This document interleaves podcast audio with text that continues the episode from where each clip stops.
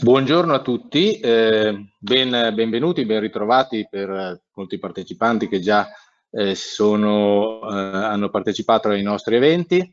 Io eh, ringrazio eh, il nostro ente patrocinatore, l'American Chamber of Commerce in Italy, i nostri media partner Giuffre, Unida, Medialix, Milano Percorsi e CDO Milano, eh, per averci affiancato nell'organizzazione di questo evento e ovviamente lo studio Morri Rossetti che ci ospita su questa piattaforma e per l'ineccepibile organizzazione.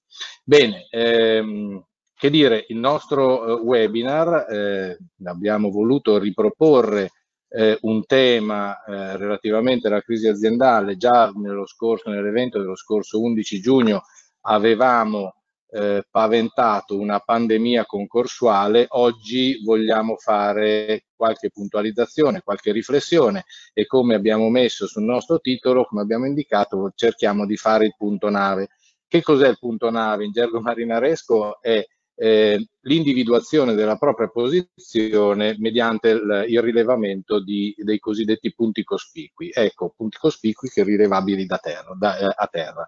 Per cui noi cercheremo di individuare adesso dei, dei punti cospicui, ovvero delle informazioni che in questo periodo abbiamo avuto e che stiamo avendo per cercare di capire dove siamo, dov'è l'economia italiana e a questo punto a livello di pandemia concorsuale fare alcuni ragionamenti con i nostri esperti eh, che su specifiche tematiche, dato il tempo ristretto che abbiamo a disposizione, eh, sarebbe da parlarne ovviamente per giornate intere, ma eh, dobbiamo puntualizzare alcuni aspetti per meglio comprendere ciò che si potrà fare. Ecco, ehm, che dire, i nostri punti cospicui possono essere partire da quello che sono state le misure eh, intervenute con i vari DPCM per cui gli aiuti alle imprese, le moratorie sui eh, mutui, sui finanziamenti, le garanzie prestate dallo Stato, eh, la sospensione dell'obbligo di ricapitalizzazione, per cui la sospensione di quelle che sono le previsioni del 2446, del 2482 bis e ter del codice civile, che però scade al 31-12, anche le moratorie scadono al 31 gennaio 2021, la cassa integrazione licenziamenti idem, si parla di qualche proroga, ma al momento queste sono le date. Ehm, alcuni eh, ehm, eh, dati ulteriori, eh, l'andamento dell'economia delle imprese italiane nel primo trimestre ovviamente c'è stato un crollo di quasi il 9%, nel secondo del 16,9%, nel terzo trimestre c'è stato un rimbalzo molto, molto interessante, molto importante, è un più 26,4%. Nel quarto trimestre c'è stato un nuovo stop dovuto alla seconda, chiamiamolo lockdown, anche se un lockdown vero non è stato, ma ha rallentato i consumi.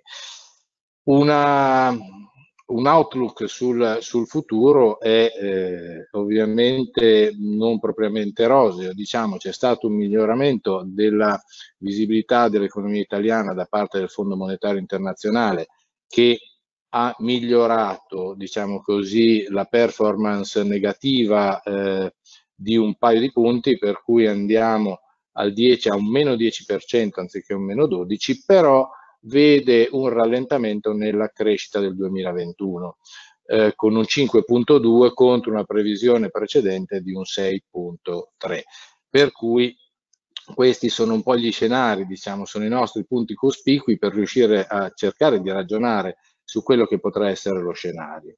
Ecco, un intervento anche di Draghi al G30 ha eh, posto l'attenzione dell'economia italiana, del governo italiano, che deve puntare alle PMI, testuali parole, però presta anche eh, l'attenzione al fatto che eh, bisogna avere una visione molto chiara di dove eh, puntare le risorse e gli aiuti, in quanto il rischio molto molto forte è quello di creare delle cosiddette aziende zombie, per cui portarle avanti ma non creano valore, non creano valore per nessuno, se è solo un'agonia prolungata.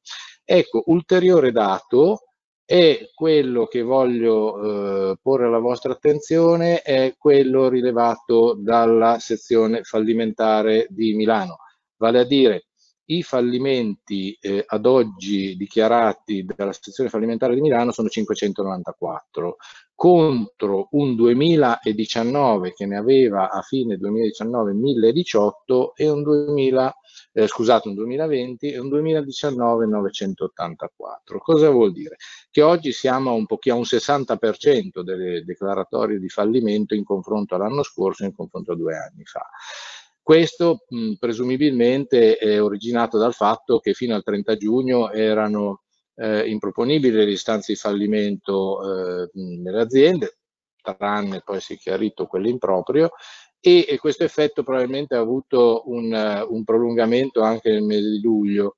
Dopodiché il fatto che le aziende potevano godere e godono ancora eh, fino a gennaio della cassa integrazione di un pochino di aiuti eh, dei vari decreti liquidità e ristori ha portato avanti chiaramente questa situazione. Per cui noi per il 2021 dobbiamo aspettarci eh, presumibilmente un ripristino di questa, eh, di questa insolvenza da parte delle aziende eh, intorno ai mille, ai mille soggetti, per cui ne mancano l'appello circa 400, e questo è solo per la parte fisiologica normale che c'era anche negli scorsi anni, dopodiché dobbiamo aggiungere l'effetto pandemico.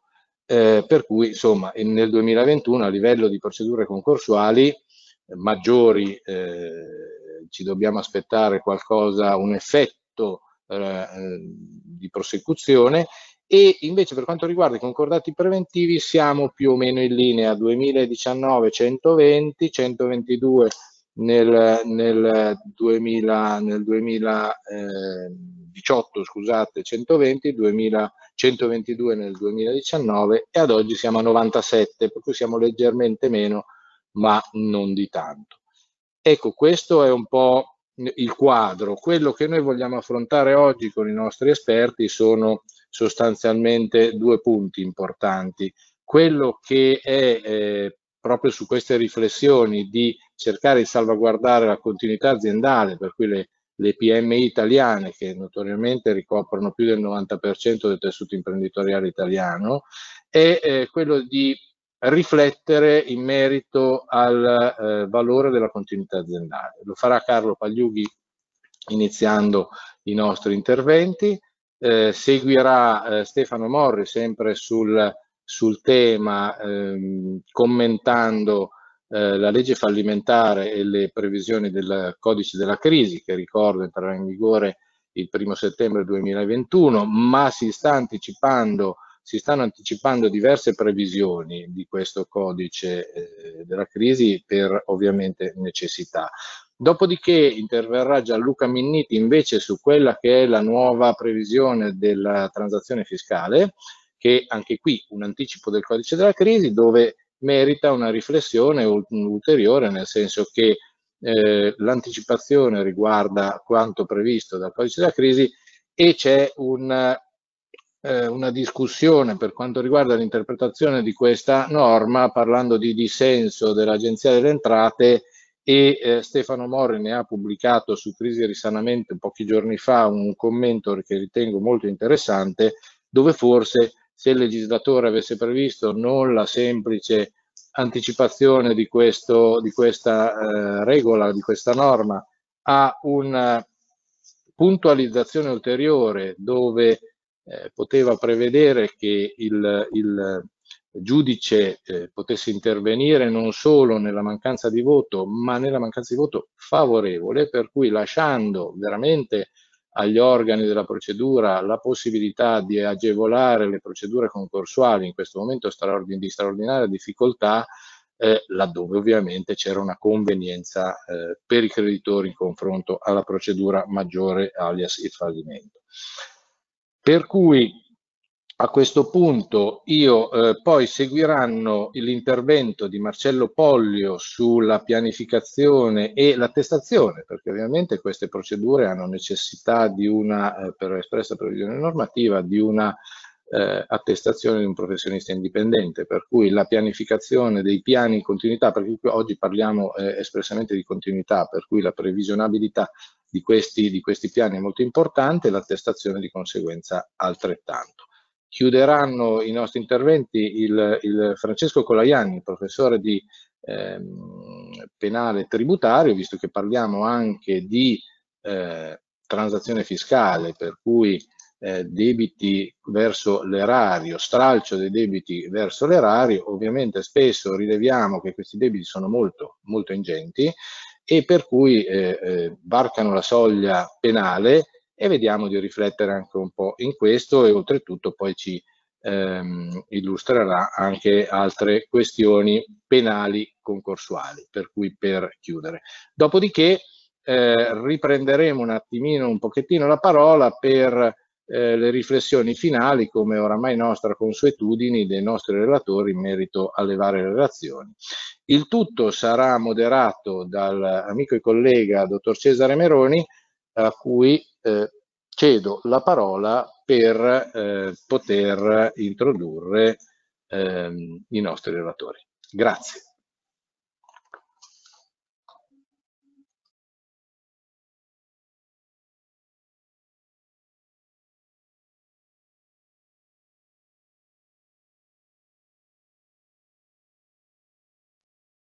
Ok. Sì, buongiorno a tutti.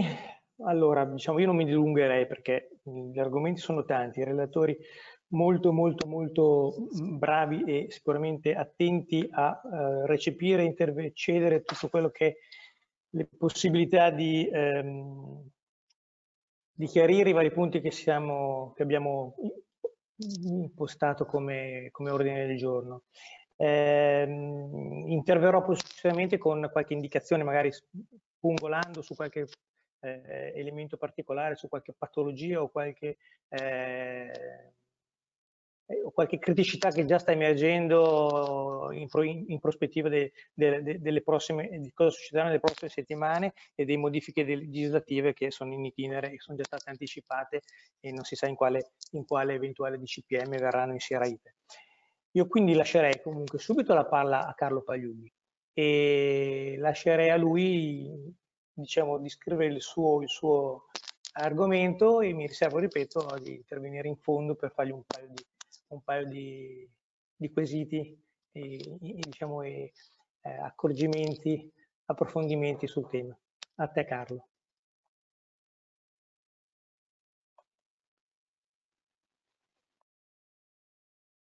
Buongiorno a tutti. Mi sentite correttamente? Pronto? Sì, Carlo, sei online e Ok, perfetto, perfetto. Puoi procedere. Allora, eh, buongiorno a tutti, ringrazio eh, gli organizzatori di, di, questo, di, questo, webinar per avere l'occasione di, di parlare di queste tematiche di grande interesse in questo momento. Allora, eh, io mi dedicherò in particolare a tratteggiare alcuni aspetti relativi alla, a problematiche nella destinazione dei flussi di continuità aziendale nel concordato preventivo. In realtà, più in generale, mi occupo del tema relativo alla eh, modalità di eh, ripartizione di, delle risorse eh, spesso scarse che eh, risultano dai patrimoni di società che eh, entrano in concordato in questo periodo. Quindi sullo sfondo c'è il tema della falcidia dei eh, creditori privilegiati, in particolare i privilegiati generali. Dopodiché il tema, il tema dei flussi nella continuità aziendale è evidentemente un tema centrale perché ehm, viene, viene, ormai in gioco sotto, sotto almeno tre punti di vista. Eh, Anzitutto è il parametro, i flussi, cioè la continuazione dell'attività costituisce il parametro per discernere per l'appunto eh, se si è in presenza di un concordato eh, in continuità ovvero in presenza di un concordato liquidatorio. Questo, questo aspetto assumerà un ruolo, un ruolo, ancora più decisivo alla luce di quello che sarà eh, l'ingresso nel nostro, dell'entrata in vigore del codice della crisi delle imprese e dell'insolvenza, che oggi nell'articolo 84 delinea quali sono i requisiti in presenza dei quali ci si trova di fronte a un concordato in continuità ovvero per esclusione in presenza di un concordato liquidatorio nel senso che il concordato liquidatorio viene, viene, definito, tra virgolette, in negativo, cioè ciò che non è continuità aziendale eh, resta poi concordato liquidatorio, mentre nell'ambito del concordato in continuità sono i flussi eh, aziendali che lo contraddistinguono eh, sia eh, ai fini dell'individuazione della continuità diretta o indiretta, prevista dall'articolo 84, secondo comma del codice della crisi dell'impresa, sia al fine di poter distinguere nell'ambito dei concordati misti se si è in presenza di un concordato liquidatorio, ovvero un concordato in continuità. E ancora una volta, secondo le definizioni contenute nell'articolo 84 terzo comma, in presenza di un di concordato misto prevale la continuità, o meglio, il concordato può essere eh, incluso nella categoria di concordati in continuità qualora eh, ehm, i flussi aziendali, o meglio, quando i creditori vengono soddisfatti in misura prevalente dai flussi derivanti dalla continuazione dell'attività, ovvero quando eh, questi flussi siano associati a un determinato vincolo occupazionale. Però, una volta, sono i flussi della continuità che consentono di distinguere tra le varie possibili opzioni interpretative. I flussi della continuità rappresentano poi evidentemente il, il, il campo di battaglia per poter eh, valutare le condizioni di fattibilità economica di un concordato, quindi la composizione qualitativa, quantitativa dei flussi e la loro distribuzione temporale eh, costituiranno costituiscono diciamo, il campo elettivo nel quale si svolgono tutte le analisi previsionali volte a testare la fattibilità economica di un piano. E da ultimo i flussi della continuità entrano in gioco evidentemente in tutte quelle situazioni nelle quali eh, vi è la possibilità di operare la falcidia dei creditori privilegiati generali. Quindi il tema che interessa è se questi flussi possano essere distribuiti eh, ehm, secondo determinate regole a favore di tutto il ceto creditorio, ovvero vincolati al soddisfacimento di determinate esclusive categorie di creditori e parlo dell'applicazione degli articoli 160 ovvero 182 ter dell'attuale legge fallimentare piuttosto che l'articolo 85 o l'articolo 88 del codice della crisi d'impresa. Allora, fatto questo inquadramento, eh, passo più nello specifico ad occuparmi del tema della falcidia del privilegio, in particolare il privilegio generale. Allora, la regola, la regola base, cioè quella conosciuta fino all'intervento del decreto legislativo 169 del 2007, è che i creditori privilegiati dovessero essere pagati integralmente, parlo appunto del privilegio generale.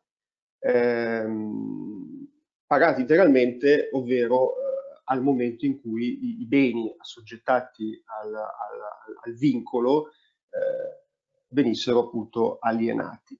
Ehm, mentre sappiamo che per i creditori chirografari fino alla riforma eh, intervenuta con la legge dell'80 del 2005 vigeva addirittura il vincolo della, della percentuale, quindi il 40%, vincolo che poi è venuto meno per essere ripristinato nel concordato liquidatorio all'opera della legge 132 del 2015. Quindi il patrimonio dell'impresa in crisi, eh, se vogliamo, ha, eh, ehm, è passato da una sua integrale destinazione prioritariamente al pagamento dei creditori privilegiati, poi secondo soglie rigide a favore dei creditori chirografari, è passato via via come dire, ad una sua eh, possibile destinazione eh, in misura eh, eh, eh, attenuata, soprattutto rispetto al soddisfacimento dei creditori privilegiati.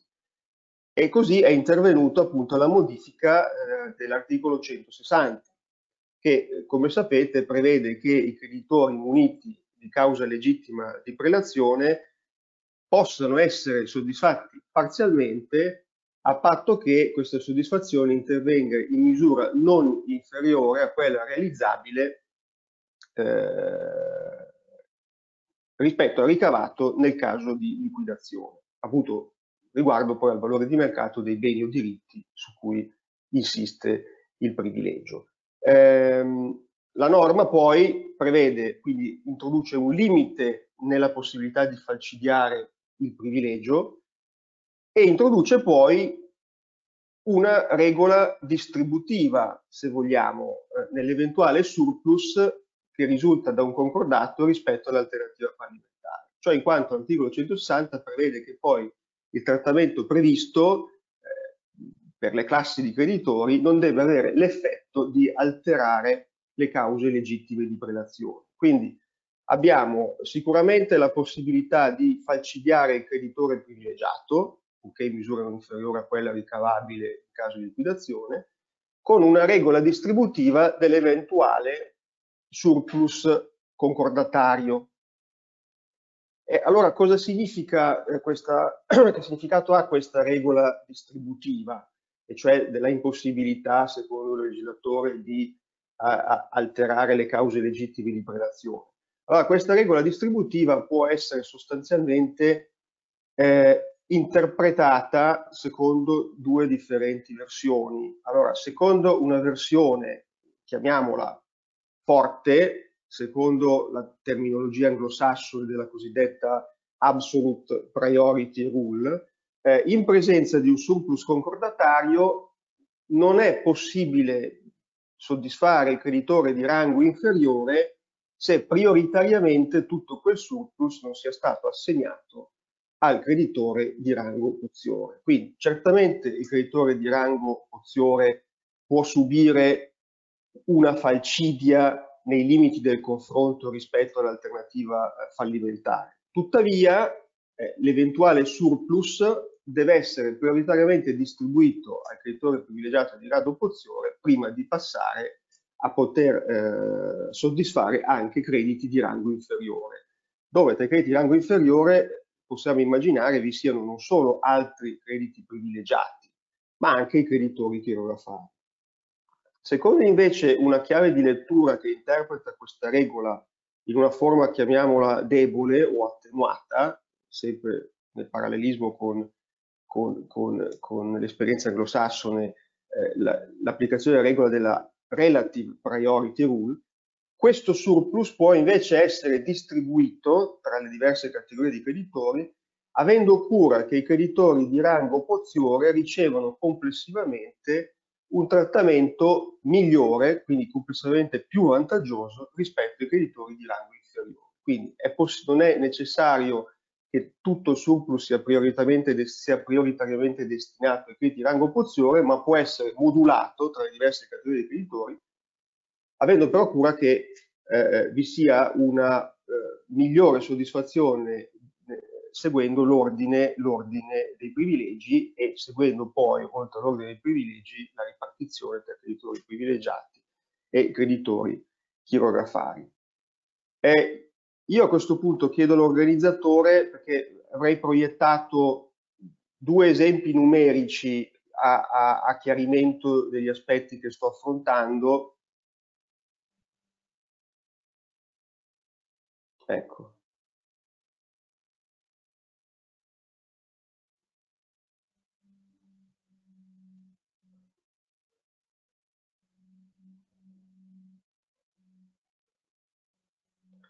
Spero che vediate l'esempio che vi sto eh, proiettando. Sì, Carlo, si vede tutto bene.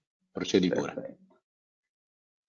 Ecco, allora, ehm, ho immaginato in questa esemplificazione una situazione di questo tipo. Allora, parliamo di concordato liquidatorio, ma dopo il tema dei flussi in continuità rappresenta un'applicazione specifica di, di, di, questo modello. Allora, noi siamo di fronte a un concordato liquidatorio eh, che appunto presenta una determinata eh, composizione eh, ehm, a livello di passivo, quindi il passivo di, questo, di questa procedura concorsuale prevede crediti privilegiati all'articolo 2751 bis numero 2, quindi professionisti, poi ci sono eh, eh creditori per 25, chiaramente un esempio semplificato, che sono artigiani, e poi abbiamo 25 di creditori chirografari, quindi un passivo complessivo pari a 100. Allora, l'attivo di queste procedure sostanzialmente sarebbe zero nel caso di fallimento, immaginiamo per semplicità che sia un attivo eh, composto da crediti, chiaramente è un esempio esasperato, però eh, sta a significare che attraverso un concordato vi siano dei recuperi di efficienza nella possibilità appunto di realizzare i crediti e quindi quel medesimo patrimonio esprime una potenziale eh, liquidazione pari a 40.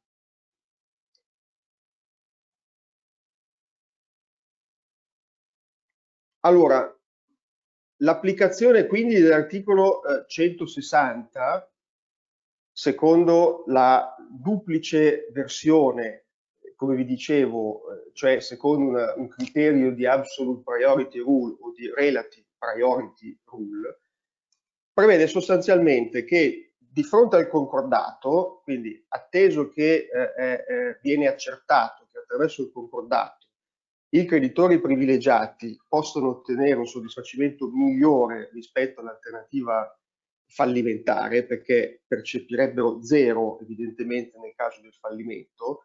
Ehm, come distribuisco questo surplus che si genera nel confronto tra le due alternative? Allora, io posso immaginare due scenari limite. Allora, nel primo scenario, quindi l'ipotesi 1, tutto questo surplus, secondo la regola dell'absolute priority rule, io devo assegnarlo al diciamo, primo creditore nell'ordine uh, delle cause di prelazione, quindi al 2751 bis numero 2, in questo caso i professionisti. Qual è l'effetto diciamo, della scelta di questa regola distributiva? L'effetto è che io poi avrò chiaramente i miei creditori chirografari originari da soddisfare, che sono 25, Dopodiché ho i creditori chiriografari privilegiati cosiddetti degradati, quindi avrò il degrado sia dei professionisti per la quota non soddisfatta, sia il degrado integrale degli artigiani, che concorrono, diciamo, vanno a formare la classe dei creditori chirografari nel loro complesso. Secondo questo scenario, quindi, io avrò un determinato fabbisogno concordatario, che si lega quindi alla necessità di pagare il privilegio nei limiti appunto della falcidia che posso operare all'esito del confronto con l'alternativa fallimentare e dopodiché devo eh, assicurare il pagamento del chirografo nella misura del 20%. Come vedete il fabbisogno secondo la prima ipotesi ammonterebbe a 52, di conseguenza potendo disporre di un attivo di 40, l'alternativa per poter appunto eh, eh, rendere ammissibile questa procedura è che vi sia l'iniezione nuova finanza pari a 12. Ora qui la chiamo nuova finanza, voi sapete che sul tema nuova finanza si discute se si parla di nuova finanza, finanza esogena, finanza endogena, apporti esterni. Ecco, qui il tipico caso di un apporto esterno, anche perché saremmo in presenza di un concordato liquidatorio e quindi la nuova finanza in questo caso non, equivale ad un aumento di capitale, ma al tipico caso di apporto esterno. Passiamo invece al secondo eh, scenario. La scelta nello secondo scenario è stata quella di applicare una regola distributiva che prevede invece di pagare non integralmente, o meglio, di, di destinare il surplus non integralmente al pagamento del creditore privilegiato di grado opzione, ma di distribuire questo surplus. Però stando attenti a che il creditore di grado opzione riceva sempre un trattamento migliore, superiore, in questo caso percentualmente superiore rispetto ai creditori di rango inferiore. Quindi come vedete io sto destinando una quota di questo surplus, nella fattispecie 7,5, anche a beneficio di creditori di rango inferiore al 2751 bis numero 2. Chiaramente si ricompone, si rimodula diciamo, la, la, la configurazione del, del, del passivo, no? avuto riguardo alla necessità poi di trattare come biografario la quota degradata dei crediti privilegiati insoddisfatti, muta quindi diciamo, l'entità del fabbisogno, dovrò riparametrare il 20% chiaramente alla, alla nuova, al nuovo coacervo di creditori chirografari, l'effetto finale è che però ho un fabbisogno inferiore in questo caso e eh, eh, l'intervento diciamo di nuova finanza si riduce. Quindi eh, l'esempio mostra come logicamente potendo distribuire diversamente questo surplus, quindi secondo un, vincolo debole e non rigido come nella prima ipotesi, eh, l'apporto di eh, nuova finanza o finanza esterna eh, viene ad essere appunto ridimensionato. Ecco, questo era diciamo, l'obiettivo di di questa esemplificazione che vi ho, eh, vi ho proiettato. Quindi torniamo, tornando a questo punto alla, alla, alla trattazione, eh, è evidente che nella misura in cui io accedo all'una piuttosto che all'altro criterio distributivo, eh, l'esigenza di richiedere nuova finanza al soggetto economico eh, eh, si ridimensiona e viceversa invece eh, diventa molto più importante l'apporto di risorse esterne per poter sostenere i concordati nei quali appunto il patrimonio disponibile non è in grado di soddisfare integralmente il privilegio generale e a maggior ragione anche i creditori chirografari. Allora, eh, la giurisprudenza, poi nei, nei, nei, negli interventi successivi ci sarà forse occasione di approfondire ulteriormente il tema, per quanto riguarda il concordato liquidatorio è piuttosto stringente nell'affermare che la regola distributiva sia quella della cosiddetta absolute priority rule. Eh, e in questo senso è intervenuta di recente proprio la Cassazione dell'8 giugno 2020, la numero 10.884, nella quale nell'affrontare un concordato liquidatorio è stata elaborata la massima secondo la quale in tema di concordato preventivo, in applicazione dell'articolo 160 secondo comma della legge fallimentare, il soddisfacimento parziale dei creditori privilegiati generali è possibile soltanto nei casi di incapienza del patrimonio mobiliare del debitore tale per cui il soddisfacimento dei creditori chirografari, cioè nel caso di incapienza di questo patrimonio, è possibile solo se o viene apportata finanza esterna, ovvero se eh, il patrimonio, vi è anche un patrimonio immobiliare della specie, dal quale derivi un possibile surplus che possa essere destinato ai privilegiati generali e ai scrittori chirografari in concorso tra loro. Cioè tutte le volte che io opero una falcidia, operata la falcidia, l'eventuale surplus deve essere sempre destinato al, uh, ai creditori privilegiati seguendo l'ordine dei privilegi. Quindi in ipotesi dovrà essere assegnato quella quota parziale integralmente a favore del creditore privilegiato di grado pozione posso scendere ai livelli inferiori e financo ai chirografari solo in presenza o di finanza esterna o di masse, nella fattispecie immobiliari, che una volta alienati i beni diventano appunto eh, eh, attivo che possa a quel punto essere distribuito tra creditori privilegiati generali e creditori eh, chirografari. Questo diciamo nei concordati liquidatori. Il codice della crisi delle imprese dell'insolvenza non prende posizione su questa regola, mh, su questa regola distributiva. Volgendo lo, sguardo, eh, lo sguardo alla, alla, alle direttive comunitarie, invece, segnalo che eh, secondo la direttiva UE, la 1023-2019, su, sulla ristrutturazione e sull'insolvenza, cui gli ordinamenti nazionali si dovranno uniformare se non erro eh, eh entro giugno 2021, ecco, salvo, salvo modifiche intervenute nel frattempo, pare invece privilegiare come regola distributiva quella della relative priority rule, o meglio affronta in un determinato articolo, che è l'articolo 11 al paragrafo 1, lettera C, affronta il caso in cui di fronte ad un piano di ristrutturazione articolato in classi vi sia una classe dissenziente e questo piano possa comunque essere omologato nella misura in cui a questa classe dissenziente venga riservato un trattamento non inferiore a quello previsto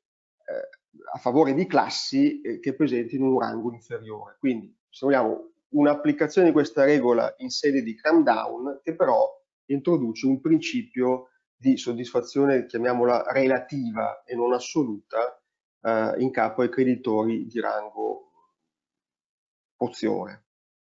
Quindi questo è un po' lo scenario europeo nel quale comunque anche nostra, i nostri orientamenti piuttosto che la nostra legislazione potrebbe scegliere se convergere o non convergere, in quanto poi la stessa direttiva consente ai singoli stati di optare eventualmente per regole differenti, tra cui quella che abbiamo commentato prima della ehm, Absolute Priority Rule.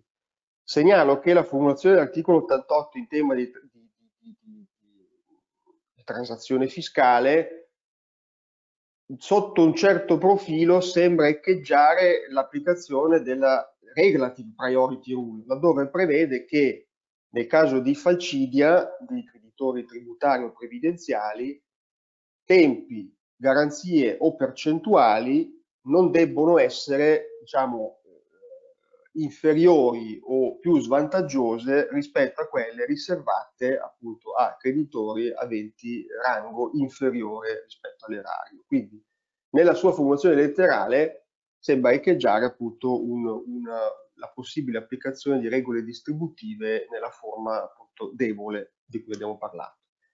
Ora, come Carlo, perdonami, devo toccare sul tempo che se, se no sforiamo eh, incredibilmente. Certo, Grazie. certo. Allora, eh, mi avvio a chiudere, eh, poi credo che Stefano Morri possa anche riprendere il tema. Allora, passando a trasporre questi diciamo, principi generali ai flussi della continuità aziendale, perché appunto anche qui si pone il tema della possibilità di graduare la loro distribuzione secondo le due alternative di cui abbiamo parlato.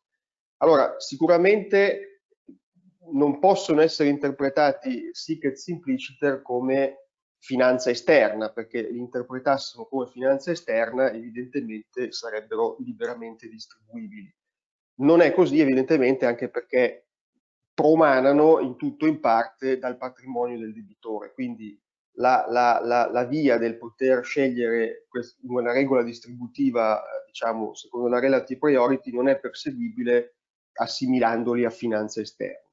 Allora, il tema allora si sposta sulla necessità di eh, comprendere qual è il patrimonio oggetto della regola di operatività sancita dagli articoli 2740 e 2741 del codice civile, secondo i quali eh, l'impresa risponde dei debiti con tutto il proprio patrimonio attuale o futuro e eh, i creditori eh, concorrono su questo patrimonio salvo l'ordine delle cause di prelazione. Allora, il fulcro è stabilire qual è il patrimonio assoggettato a questo, a questo vincolo, perché evidentemente se noi scegliamo come momento di, fo di fotografia di questo patrimonio la presentazione della domanda di concordato è un conto, altro conto è se scelgo come punto di osservazione l'omologa, altro discorso ancora se scelgo in qualsiasi momento che interviene dall'omologa fino alla chiusura del piano, perché se io fermo e accerto l'entità del patrimonio sottoposto all'operatività dell'articolo 2740 in un dato momento, tutti i flussi che si producono nel momento successivo diventano surplus distribuibile secondo i criteri della Relative Priority eh, Rule. Su questo eh, sfondo si innestano diverse teorie interpretative che anche la giurisprudenza, su cui si è cimentata la giurisprudenza di vari tribunali, che oscillano appunto tra eh, interpretazioni rigide, secondo cui tutti i flussi, addirittura eh, fino a conclusione del piano, siccome diciamo ricavabili dal patrimonio originale dell'impresa, sarebbero da distribuire secondo una graduazione rigida, mentre ci sono pronunce, appunto, celebri anche quelle di Milano del caso Waste, che poi segue ad un altro precedente del 2016, dove invece l'interpretazione è più legata alla verifica dell'entità patrimoniale alla data di ingresso della società in procedura, assumendo che poi che i flussi successivi, soprattutto causalmente correlati a eh, interventi esterni, quindi che concorrono alla continuazione dell'attività di quell'impresa, possano invece essere eh, liberamente distribuibili con tutti gli, effetti che ne conseguono in termini di minor evidentemente investimento eh, in nuova finanza richiesta in concordati eh, configurati in questo modo. Io quindi ricedo la parola.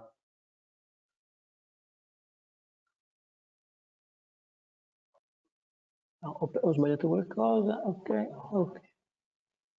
Ok, perfetto. Allora, io avevo un paio di questioni, ma non te le pongo adesso, te le, le porrei dopo e magari coinvolgendo anche l'intervento di, eh, di, Marcello, perché era relativamente proprio ai flussi e alle, alla, alla, liquidità, diciamo, del, del concordato in liquidità, in continuità, pardon, sulla natura del, degli investimenti della nuova finanza, dell'utilizzabilità della nuova finanza e da chi viene posta in essere, soprattutto quella finalizzata poi a dare là alla continuità aziendale, cioè il fatto di iniziare un concordato in continuità e, e la, continuità eh, subordinata all'iniezione di nuova finanza esterna. Quindi il, la, la, domanda che volevo farti, nel senso che volevo fare un, un focus sulla, sulla, natura di questa nuova finanza.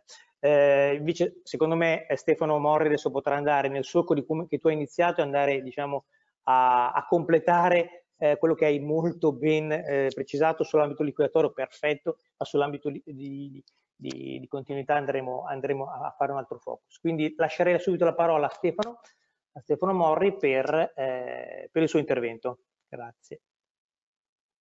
Ecco, grazie. Grazie, allora, grazie, grazie a tutti. Allora, comincerei senz'altro. Eh, io mi occuperò di due temi. Eh, un primo eh, che è quello relativo alla definizione del concordato in continuità o viceversa il concordato liquidatorio. E il secondo invece vorrei eh, andare avanti sul, sul, sul, tema che ha affrontato Carlo Pagliughi eh, per qualche ulteriore riflessione. Eh, quindi diciamo la seconda parte eh, diciamo, sarà di complemento a quello che ha detto Carlo. Il primo argomento è un argomento decisivo. Eh, noi stiamo parlando eh, di eh, vite, non stiamo parlando di teoria. Quando si dice nuova finanza vuol dire che o uno ha i soldi per fare concordato o fallisce. Quindi non è che stiamo, siamo all'università ed è tutto asettico. Eh, e fallisce adesso. Quindi o ci sono adesso gli strumenti giuridici per evitare il fallimento o si fallisce. Quindi Definire esattamente se un concordato è in continuità o in liquidazione è una questione di vita o di morte, vorrei che fosse chiaro. Eh, perché se il concordato è in continuità ci vuole, come sapete, il 20% eh, di eh, soddisfazione monetaria dei creditori chirografari, quindi diciamo la soglia, la, l'asticella del, da, da, da, da superare si alza sensibilmente. Eh, se invece è un concordato in continuità, eh, la, la, il quantum attribuibile ai creditori bibliofari può scendere notevolmente, anche se sapete che c'è una, diciamo, una sorta di, di, di, floor poi in questa libertà che è costituita dalla, dalla, dalla teoria della causa concreta. Dalla causa concreta il concordato comunque alla fine deve rispondere a due requisiti che sono requisiti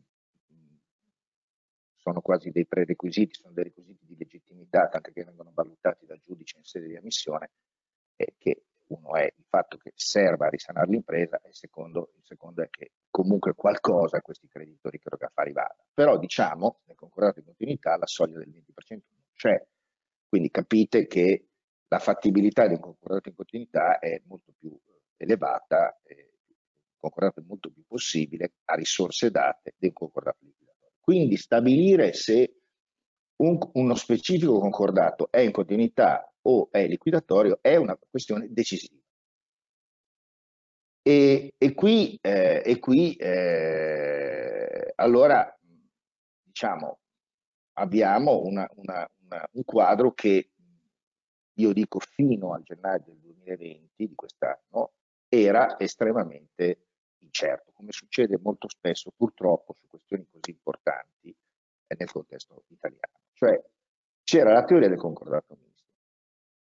Cos'era il concordato? Cos'è il concordato misto? Il concordato misto è un concordato che ha un po' di liquidazione e un po' di continuità. E quindi diciamo è compito dell'interprete, è compito del giudice stabilire se il quantum di liquidazione prevale sul quantum di continuità e viceversa. Quindi se quella particolare situazione deve finire nel basket del, della liquidazione con l'obbligo di mettere il 20% per i chirografari se non si fallisce, oppure se può stare nel basket della continuità.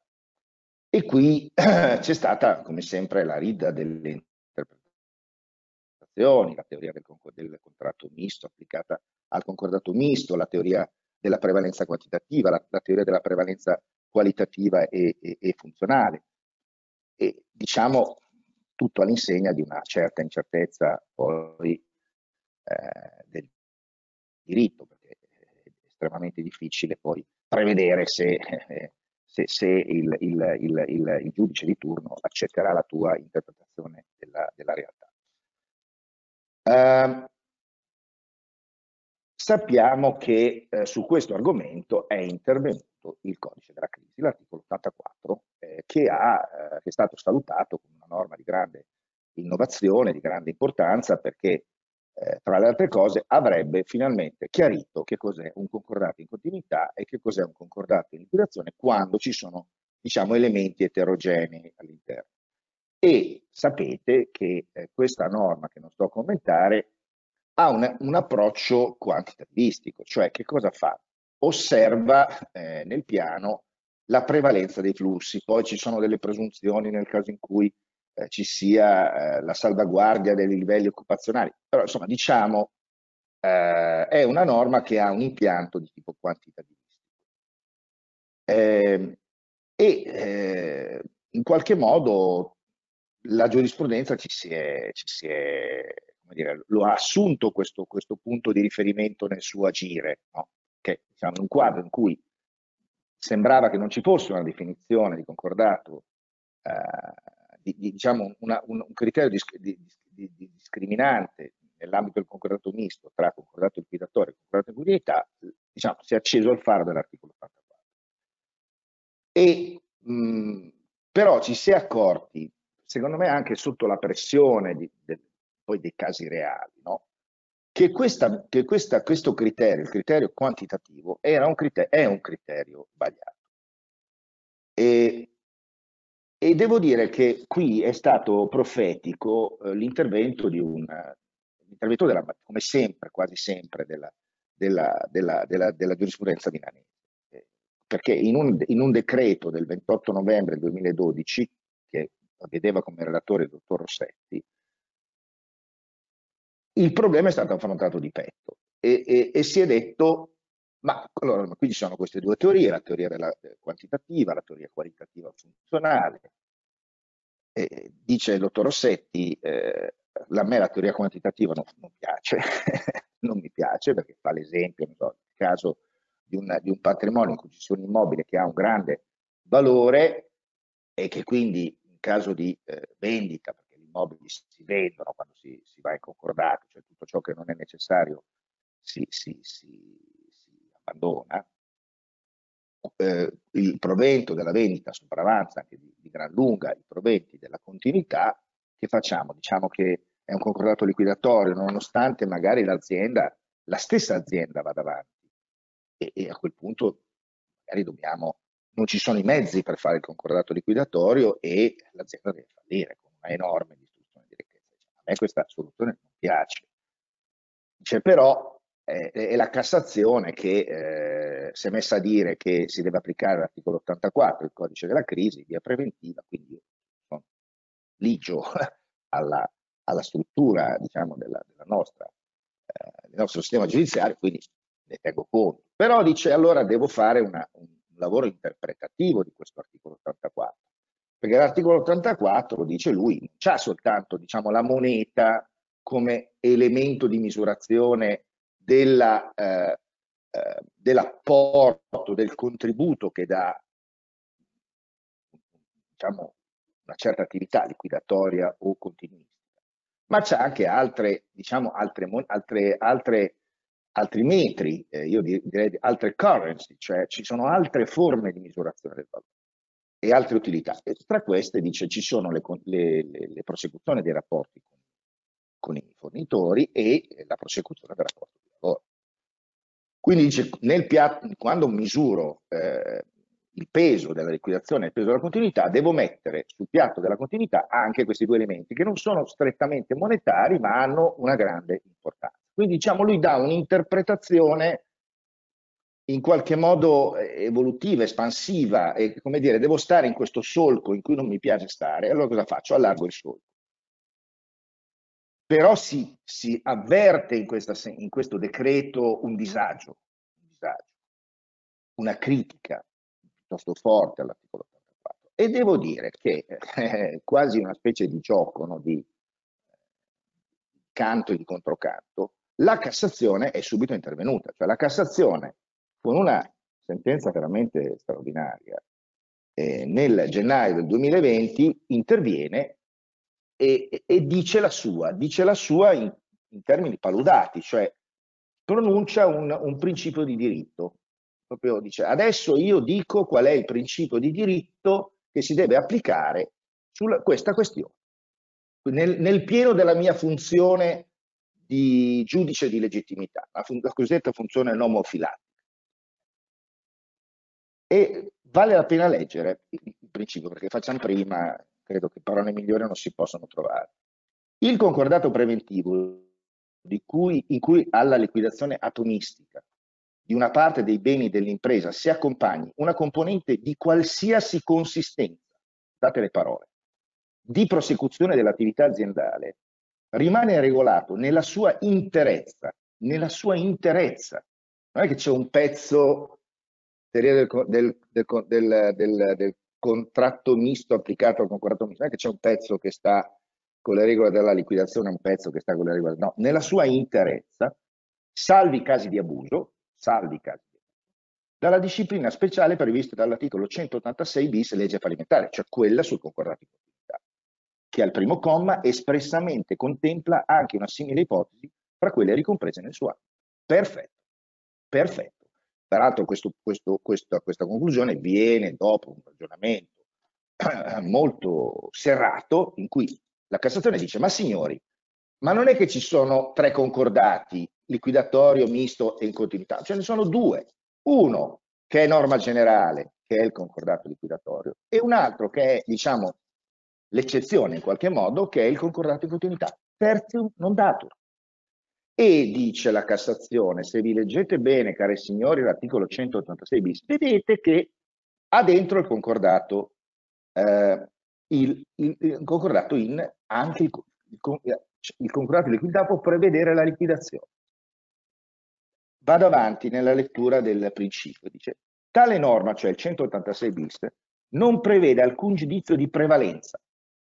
Non prevede alcun giudizio di prevalenza fra le porzioni di beni a cui sia assegnata una diversa destinazione, ma una valutazione di idoneità dei beni sottratti alla liquidazione ad essere organizzati in funzione della continuazione totale o parziale della pregressa attività di impresa e ad assicurare attraverso una simile organizzazione il miglior soddisfacimento dei creditori. Chiarissimo. Potremmo dire che è il trionfo della teoria funzionalistica, perché in un altro passaggio dice la Cassazione, questa attività di impresa che continua può essere anche limita limitata o ridotta a taluni rami o sedi. Quindi qui non importa quanto è grande il contributo dell'attività che continua rispetto alla liquidazione, diciamo rispetto a, a, a, al patrimonio che vi viene offerto ai creditori, non importa. Quello che importa è che ci sia questa, questa, questo flusso, questa, questa continuazione dell'attività imprenditoriale. E però la Cassazione si fa carico del problema dell'abuso, no?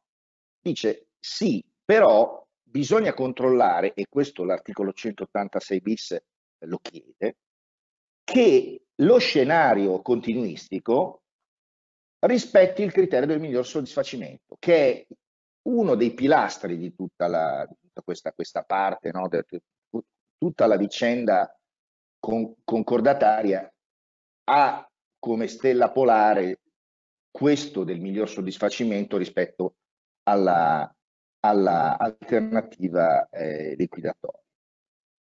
direi che questa sentenza eh, è eh, assolutamente provvidenziale, perché in un momento in cui ci si aspetta, dopo questa fase un po' di surplus, perché qui siamo come, sapete, quando si ferma il tempo, eh, c'è questa interruzione del, c'è questa sospensione della realtà per cui avete visto non ci sono, eh, non ci sono neanche i fallimenti in questo momento, però poi potrebbe anche succedere, speriamo di no, ma ci sono purtroppo tutte le premesse che 2021 sia un anno molto molto pesante. Allora diciamo che questa sentenza arriva come una, una, una provvidenza dal cielo, perché permetterà a tante imprese che eh, eh, hanno possibilità di salvarsi, eh, se, ma non hanno alle spalle degli, degli, azionisti che sono in grado di mettere nuovi mezzi, di eh, proporre dei concordati in continuità, in cui ai creditori chirografari potrà essere offerta una percentuale minore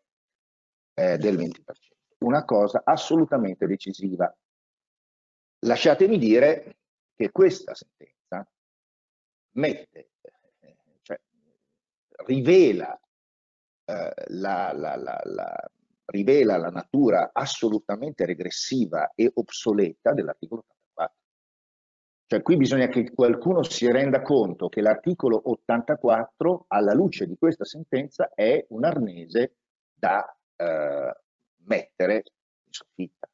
Farà danni l'articolo 84 se non viene eh, modificato. E anche diciamo, questa storia, questa, questa storia lieto fine, dice anche una cosa, dice che forse l'attuale sistema normativo, gli strumenti per affrontare, e adesso lo dirò anche parlando poi dell'altro tema, quello che, di cui ha parlato Carlo Pagliuti, gli strumenti per affrontare l'emergenza ce li ha già, basta saperli leggere, perché l'articolo 186 bis è lì da quando l'ha messo.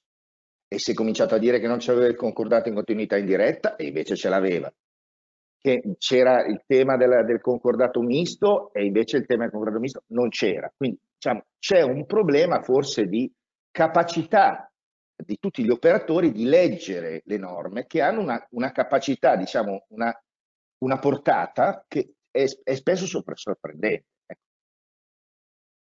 Passo al secondo argomento, che è un argomento altrettanto decisivo, perché, eh, come diceva Carlo prima, eh, un conto è se io devo mettere la nuova finanza, un conto se non la devo mettere. E qui stiamo parlando però, diciamo, di concordato in continuità. Quindi diciamo, siamo in un concordato in continuità, eh, anche grazie alla sentenza della Cassazione che vi ho appena, vi appena commentato, però c'è questo maledetto problema eh, della, eh, della falcida dei creditori privilegiati. Questo problema enorme. Perché purtroppo qui la Cassazione invece, anzi, la Cassazione sta tornando indietro, perché c'è stato quest'ultimo arresto, questo dell'agosto del 2020 che vi ha citato eh, l'avvocato Pagliughi che è eh, assolutamente regressivo, ritorna a, a, un, a, un, vecchio arresto della Cassazione del 2012 che fu l'origine di tante sciagure, perché la, la circolare poi dell'Agenzia delle Entrate del 2018 eh, parte da, quella, da quell'arresto per dire, cari signori, io sono un creditore privilegiato, un privilegio generale, eh, c'è una norma nel nostro ordinamento del 2740 che dice che un debitore risponde con tutto il suo patrimonio presente e futuro, c'è un'altra norma che dice il 2741, ma non ce n'è neanche bisogno perché già lo dice il 160 secondo comma, che bisogna rispettare nella distribuzione le legittime cause di prelazione, l'ordine delle, delle, delle cause legittime di prelazione, quindi che mi state a dire? Tutto quello che viene dalla dall'attività di impresa fino a che eh, eh, eh, se i creditori poziori a me, amministrazione, sono stati pagati, va a me. Poi quello che rimane, fatene quello che volete. Questo è l'approccio, era l'approccio, è l'approccio, è l'approccio e nasce da, da, questa giurisprudenza che vi, che vi, ha, che vi ha, vi ha letto Carlo Pagliughi, quindi non sto a, ulteriormente a commentare. E quindi vedete come, come, come, come vario questo mondo, no? Cioè da una parte una, una, Cassazione che dice una cosa meravigliosa, dall'altra una Cassazione che dice una cosa orribile, perché questa, questo pronunciamento creerà degli enormi problemi. Tra l'altro un pronunciamento che arriva adesso, perché sembrava che in qualche modo la sentenza del 2012 fosse stata assorbita, invece no, è tornata la Cassazione più forte di prima. Allora, possiamo pensare di superare questo, questo, questo, questo enorme ostacolo a legislazione attuale? Allora, io penso di sì e vi dico il motivo. Allora, voi sapete che il 2740, che è norma diciamo, fondamentale del nostro ordinamento, mancherebbe altro, sul principio della responsabilità patrimoniale, dice che il eh, debitore risponde delle sue obbligazioni con suoi, il suo patrimonio presente e futuro salve, dice, le limitazioni previste dalla legge. Allora qui, se vogliamo uscire da questa impasse, dobbiamo forse chiederci se la legge fallimentare è idonea, è in grado, ha la forza di derogare a questo principio, se no non ne usciamo. Okay?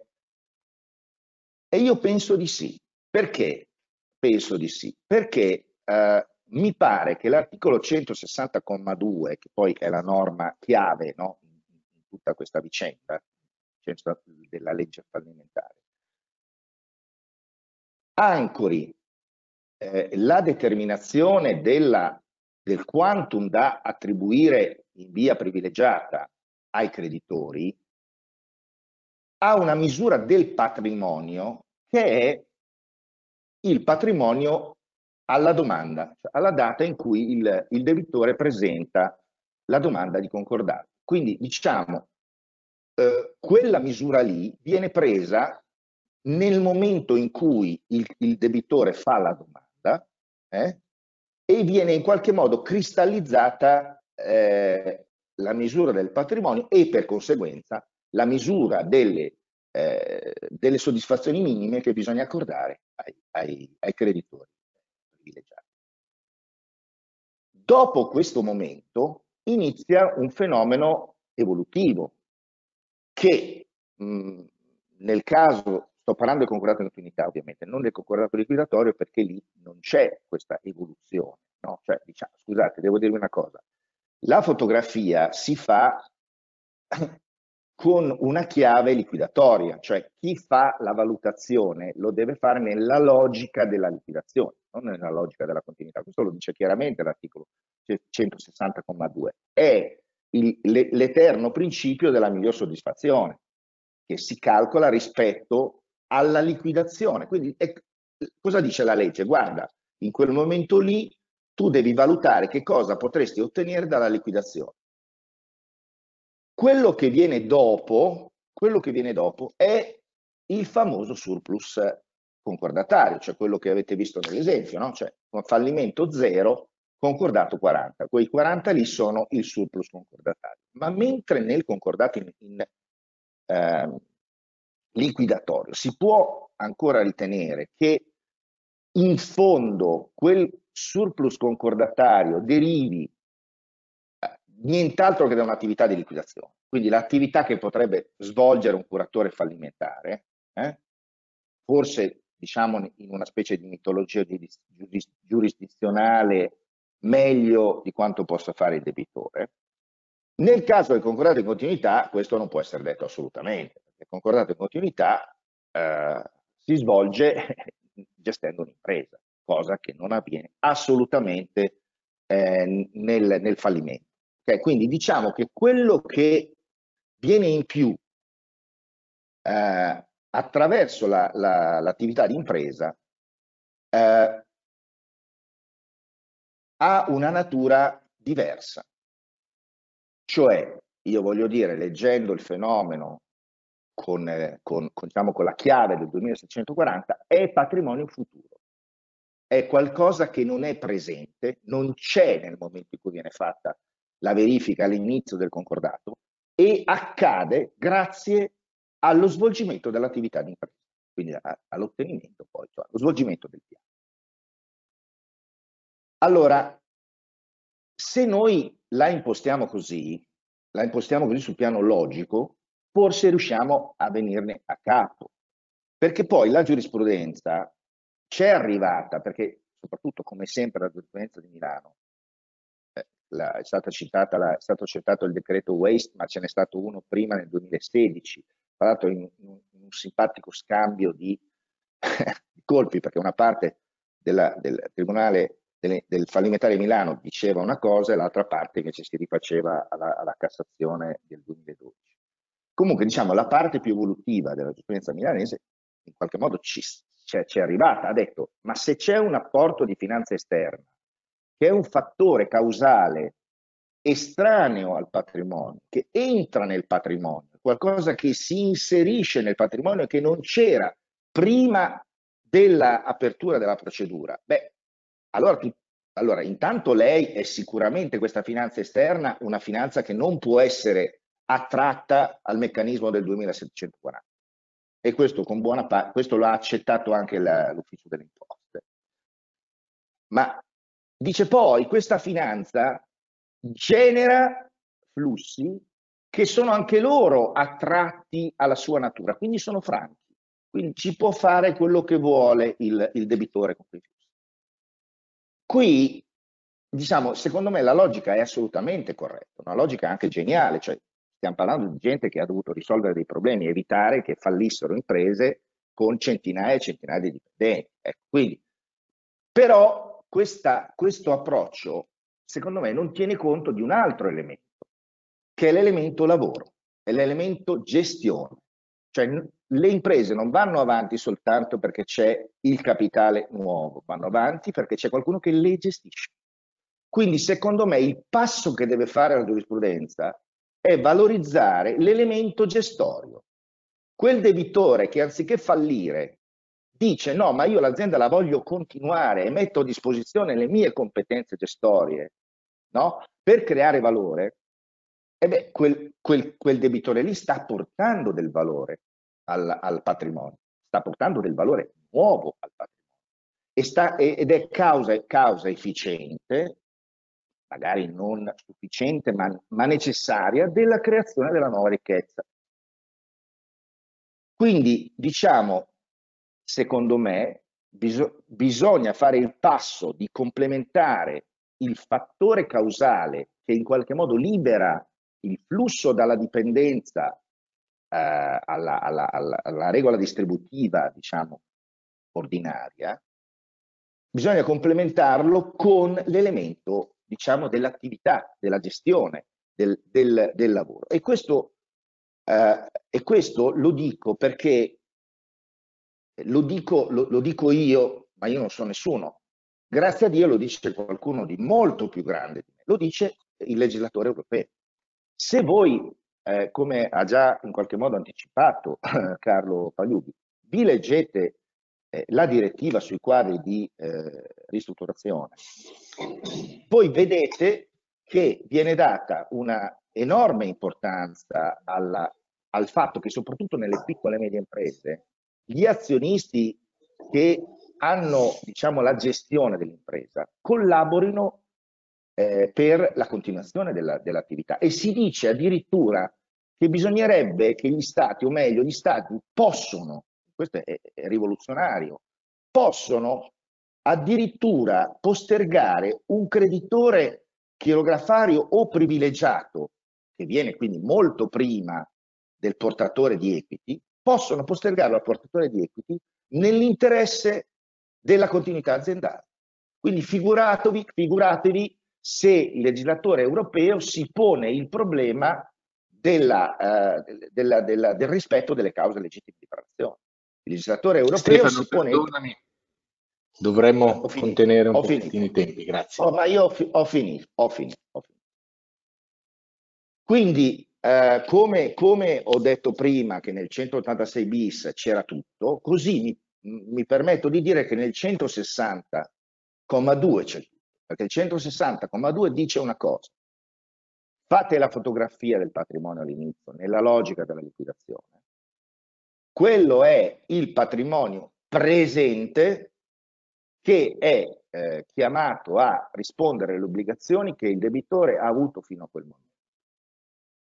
Il patrimonio successivo futuro, per forza di legislazione speciale, legge fallimentare, è sottratto alla regola delle cause legittime di prelazione ed è sottratto alla regola della responsabilità, esarticolo 2640, con le, con le cause legittime di prelazione. Quindi noi abbiamo già una norma nel nostro ordinamento che se eletta, eh, diciamo correttamente secondo me, ma se eletta anche in una chiave europea, perché poi non è che diciamo, il diritto europeo eh, è un diritto eh, così, è soltanto un'indicazione generica, no? Perché noi abbiamo, abbiamo una, un dovere di osservanza, i principi europei devono entrare nel, nel, nel, nel processo ermeneutico delle leggi da parte di tutti, giudici, eh, pubblica amministrazione, operatori, eccetera. E, e, e, la direttiva quindi eh, eh, non può essere trascurata, tra l'altro la direttiva dovrà entrare in vigore. Quindi gli strumenti per smantellare questo meccanismo diabolico che potrebbe addirittura rendere inutile le modifiche che sono, inutili le modifiche che sono intervenute sull'articolo 182 ter, perché è inutile, cioè se al giudice non gli consenti poi di limitare la pretesa dell'ufficio a quanto gli spetterebbe in caso di fallimento, che cosa può decidere di diverso da quello che ti ha già chiesto l'ufficio? Nulla. Ecco, quindi, allora dicevo che questa norma c'è già, si tratta solo di leggerla e di cominciare forse a fermarla con qualche pronunciamento. Grazie.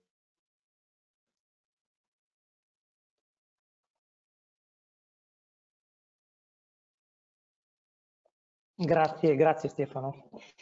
Diciamo, hai, hai, centrato tanti di quei problemi che, mh, che dovrebbero svilupparsi in, non solo in una mattinata, forse in più, in, più, in più, occasioni. Io però a questo punto farei, prima di dare ehm, parola a, eh, a, Gianluca, che verterà forse sul cuore di tutto il nostro, della nostra mattinata, cioè la transazione fiscale che sarà il, eh, il cuore di tutte le prossime eh, diciamo, risoluzioni o, o ristrutturazioni eh, aziendali nei prossimi, nei prossimi, mesi anche in virtù delle, delle nuove eh, delle modifiche che non anticipo Gianluca chiaramente eh, ci, farà, ci farà partecipe. Io vorrei però fare una, una domandina che si innesta proprio sul discorso del, eh, del, del, del, flusso della nuova finanza nei, nei concorrati in continuità aziendale. Esce un po' la mia anima da commissario giudiziale, scusate, anche perché facciamo, faccio anche ristrutturatore, l'advisor, eccetera, ma rimane anche la mia centralità di, eh, di, di, di amministratore, eh, di commissario giudiziale e curatore. La domandina è questa e la porrei, ma non da, da immediata risposta, così ha tempo per, per pensarci a, a, a, Carlo Pagliughi e poi dopo magari chiederò anche a Marcello Poggi un intervento. La domandina è semplice, stiamo parlando di un concordato in continuità dove si evidenziano palesi, evidentissime responsabilità civili per adesso conteniamole in quelle civili, gestionali da parte di amministratori, eh, consigli di amministrazione, eccetera, che collimano con i soci. Quindi abbiamo condivisione. Consiglio di amministrazione e soci sono le stesse persone. La continuità aziendale è possibile solo se vi è un'immediata emissione di finanza che supporti l'attività nei primi mesi per poter ripartire con una pseudo diciamo, normalità di fatturazione di attività in continuità. Quindi senza questa nuova finanza immessa, tale nuova finanza viene messa a disposizione dagli ex amministratori e quindi ex amministratori, soci, eccetera, la mettono a disposizione nel limite o nel minimo dispensabile per questa continuità. La domanda è, ma è possibile ritenere tale nuova finanza una finanza esogena, ovvero ha una diversa natura essendo versata da chi ha inequivocabilmente un dovere risarcitorio e quindi tale liquidità mh, da ritenere praticamente un attivo rientrante nel patrimonio eh, o nelle aspettative di realizzo del de patrimonio della società in quanto ha, ha l'aspettativa di contestare una responsabilità ai terzi. Vedo, vedo, vedo uh, Stefano, vorrei che mi, mi, mi, intervenisse subito per bloccarmi. No, scusa, stavo ridendo perché è un caso meraviglioso, è un caso meraviglioso. Beh, ma sai che eh, è un caso che eh, eh, ritengo che sia non solo frequente, lo sarà sempre di più, eh, sarà certo. sempre di più. Eh, ok. E quando, quando dico l'anima del commissario che ne esce, perché mi medesimo a questo punto anche a livello proprio di pianificazione. Negli anni precedenti abbiamo incassato dividendi e, e, e compensi per centinaia di miliardi di euro. Sono state fatte queste patologie, diciamo, amministrative, gestionali, non entro nel, nel, nel, nel dettaglio, ma magazzino, crediti, eh, eccetera, eccetera. E a questo punto magari con, uh, con poche centinaia di migliaia di euro si fa una, un supporto di nuova finanza e si imbastisce uno stupendo concordato in continuità o pagamento a 5 anni e, eh, e stralcio inferiore al 20% di tutti i creditori declassati e questo è il piano concordatario. Allora, la butto lì, è un discorso che vorrei poi sentire proprio, ripeto, sia Marcello sia, sia Carlo che Fogo, però è un, è un, è un caso tra parentesi un paio di casi specifici, ma anche un caso che secondo me troverà attuazione eh, più avanti. Quindi se non c'è nessun intervento io darei comunque mh, parola a, a, Gianluca che, mh, ripeto, ha secondo me il cuore del, eh, della giornata, il cuore nel senso che la transizione fiscale è il cuore diciamo, di tutte le ristrutturazioni future. Grazie, grazie Gianluca. Grazie a te Cesare, scusate per la voce che purtroppo ancora non è al massimo, cercherò comunque di, eh, di farmi comprendere. Dico subito con riferimento alla, alla tua domanda che ehm, credo che una risposta te la darò, però non, non, antici, non l'anticipo perché vorrei seguire un po' l'ordine logico, eh, ma alla fine, eh, visto l'argomento, si arriva necessariamente lì, si arriva necessariamente lì. Eh, il mio tema è quello, come anticipavi, della legge 159-2020 eh, che ha introdotto certamente eh, quella che possiamo definire la, la, modifica più importante di tutte quelle che si sono susseguite in questo periodo uh, alla legge fallimentare. Potrebbe non essere quella più importante se, uh, se, uh, fossero, se fossero, anche ehm, pro, promulgati quella che è la cassetta degli, chiamata la cassetta degli attrezzi in relazione alle procedure concorsuali che più volte è stata eh, come dire, evocata dal, da esponenti del governo, più volte è stata sul tavolo eh, della, eh, del Consiglio dei Ministri, ma è ancora, è ancora in un limbo e, e, non sappiamo francamente eh, quando ne uscirà, visto anche le difficoltà operative che stiamo vedendo eh, nell'attività del governo.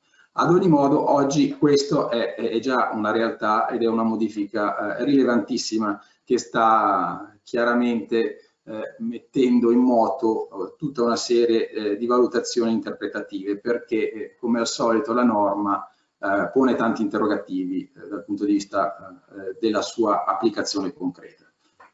il testo in realtà è abbastanza semplice perché sostanzialmente introduce in, in via anticipata una norma eh, già prevista all'articolo 48,5 del codice della crisi dell'impresa ehm, che eh, eh, prevedeva e prevede tuttora l'introduzione eh, del cosiddetto cram down rafforzato nell'ambito esclusivo del 182 bis con riferimento alla norma del 48.com, ossia la possibilità di eh, forzare eh, in caso di mancata adesione da parte degli enti tributari, perché il 48 quinto comma parla solo di, eh, di enti tributari, eh, ehm, la, la, il voto in realtà forzarlo in maniera da renderlo positivo e portare all'omologa eh, quindi quegli accordi di ristrutturazione in relazione ai quali non vi è stata l'adesione dell'ente tributario. Il creme down rafforzato è stato, come dicevo, in realtà portato, entra, ha fatto entrare in vigore in maniera anticipata con due importanti novità rispetto al 48 quinto comma, ossia il primo la sua estensione al, anche al concordato preventivo e questo probabilmente è, è, avrà un effetto dirompente e la seconda è la sua estensione anche agli enti di previdenza e assistenza obbligatori, quindi anche all'Inps e, e, e agli INAI. Sono eh, quindi eh, due novità fondamentali che rendono eh, la norma, come dicevo, eh, importantissima nell'applicazione pratica. Le ricadute eh, concrete però dipendono dalla interpretazione della, della norma eh, che sarà data dalla, da chi dovrà applicarla. Ci sono tanti punti eh, di incertezza, cerco di eh, passarli in rassegna tutti senza, senza sforare troppo con, con, i tempi che mi, mi avete indicato. Il primo è la disciplina transitoria.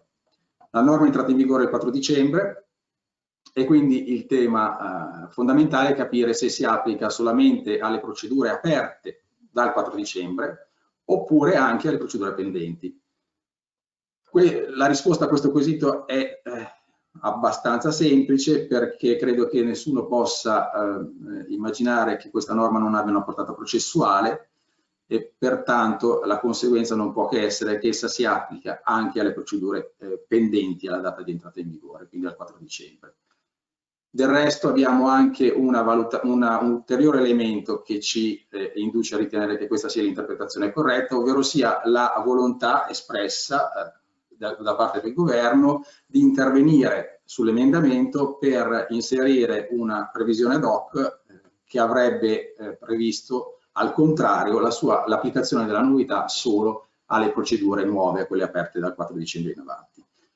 È chiaro che quindi la norma applica è applicabile alle procedure già in corso, ma eh, ovviamente poi bisognerà verificare in concreto eh, cosa, eh, i limiti della sua applicazione, perché in alcuni casi eh, non, non, ci sarà la possibilità di farne poi concreto utilizzo. Pensiamo al caso del concordato preventivo, quando abbiamo già chiuso eh, le votazioni e pertanto eh, ormai il termine è espirato per verificare eh, l'adesione la, o meno del, eh, dell'erario o dell'IMS. Oppure al caso di 182 bis, quando il 4 dicembre già, già pendeva un ricorso con la richiesta di, di omologa dell'accordo.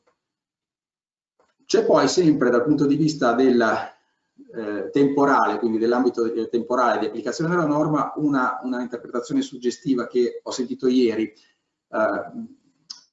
ipotizzare da parte dell'avvocato Mogavero dell'Inps, che ovviamente è eh, il soggetto particolarmente come dire, in fibrillazione a, a, a seguito di questa entrata in vigore, e l'Inps suggerì, l'avvocato Mogavero dell'Inps, ehm, suggeriva, eh, intravedeva la possibilità di restringere l'applicazione eh, della norma, sempre in relazione ovviamente alla previsione eh, della sua applicabilità anche agli enti di previdenza e assistenza obbligatoria, al so, nel solo uh, periodo legato a, um, alla, alla, sussistenza dell'emergenza di crisi economica.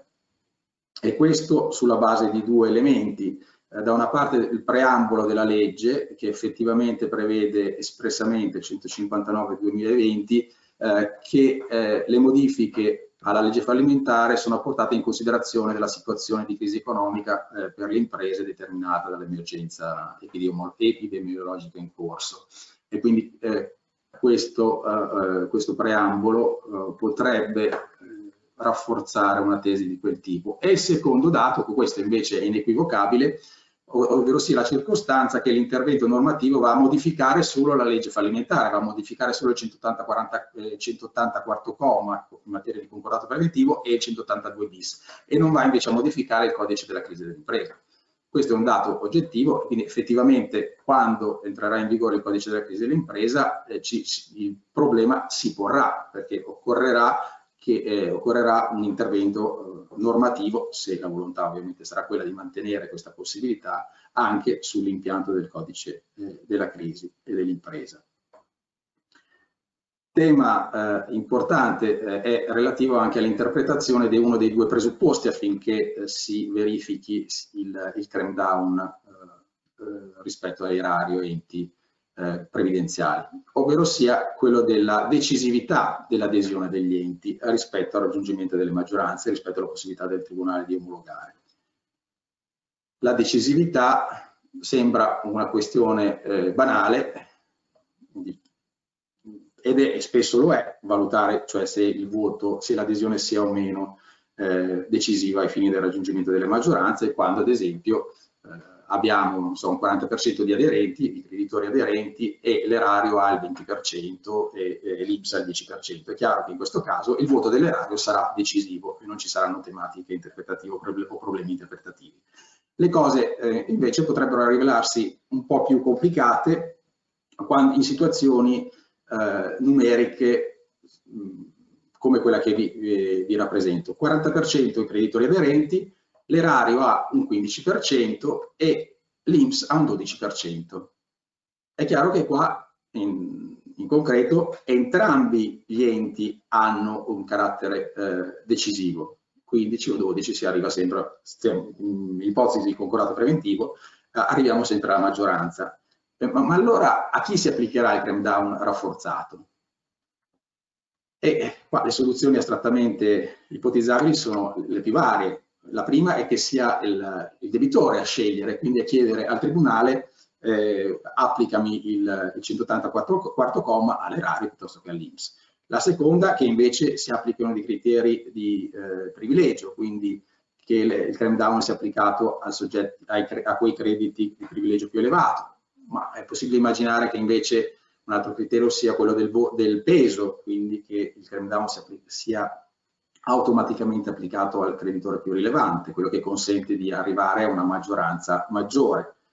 Oppure, da ultimo, come suggerisce eh, il professor Andreani, eh, che il, eh, in realtà in queste situazioni in cui entrambi i, eh, gli enti sono rilevanti, ma ciascuno lo può essere da solo, il claim down si applichi a tutte e due, automaticamente a tutti e due gli enti, così da evitare eh, tematiche, diciamo, di, eh, all'applicazione di criteri che effettivamente potrebbero essere arbitrari.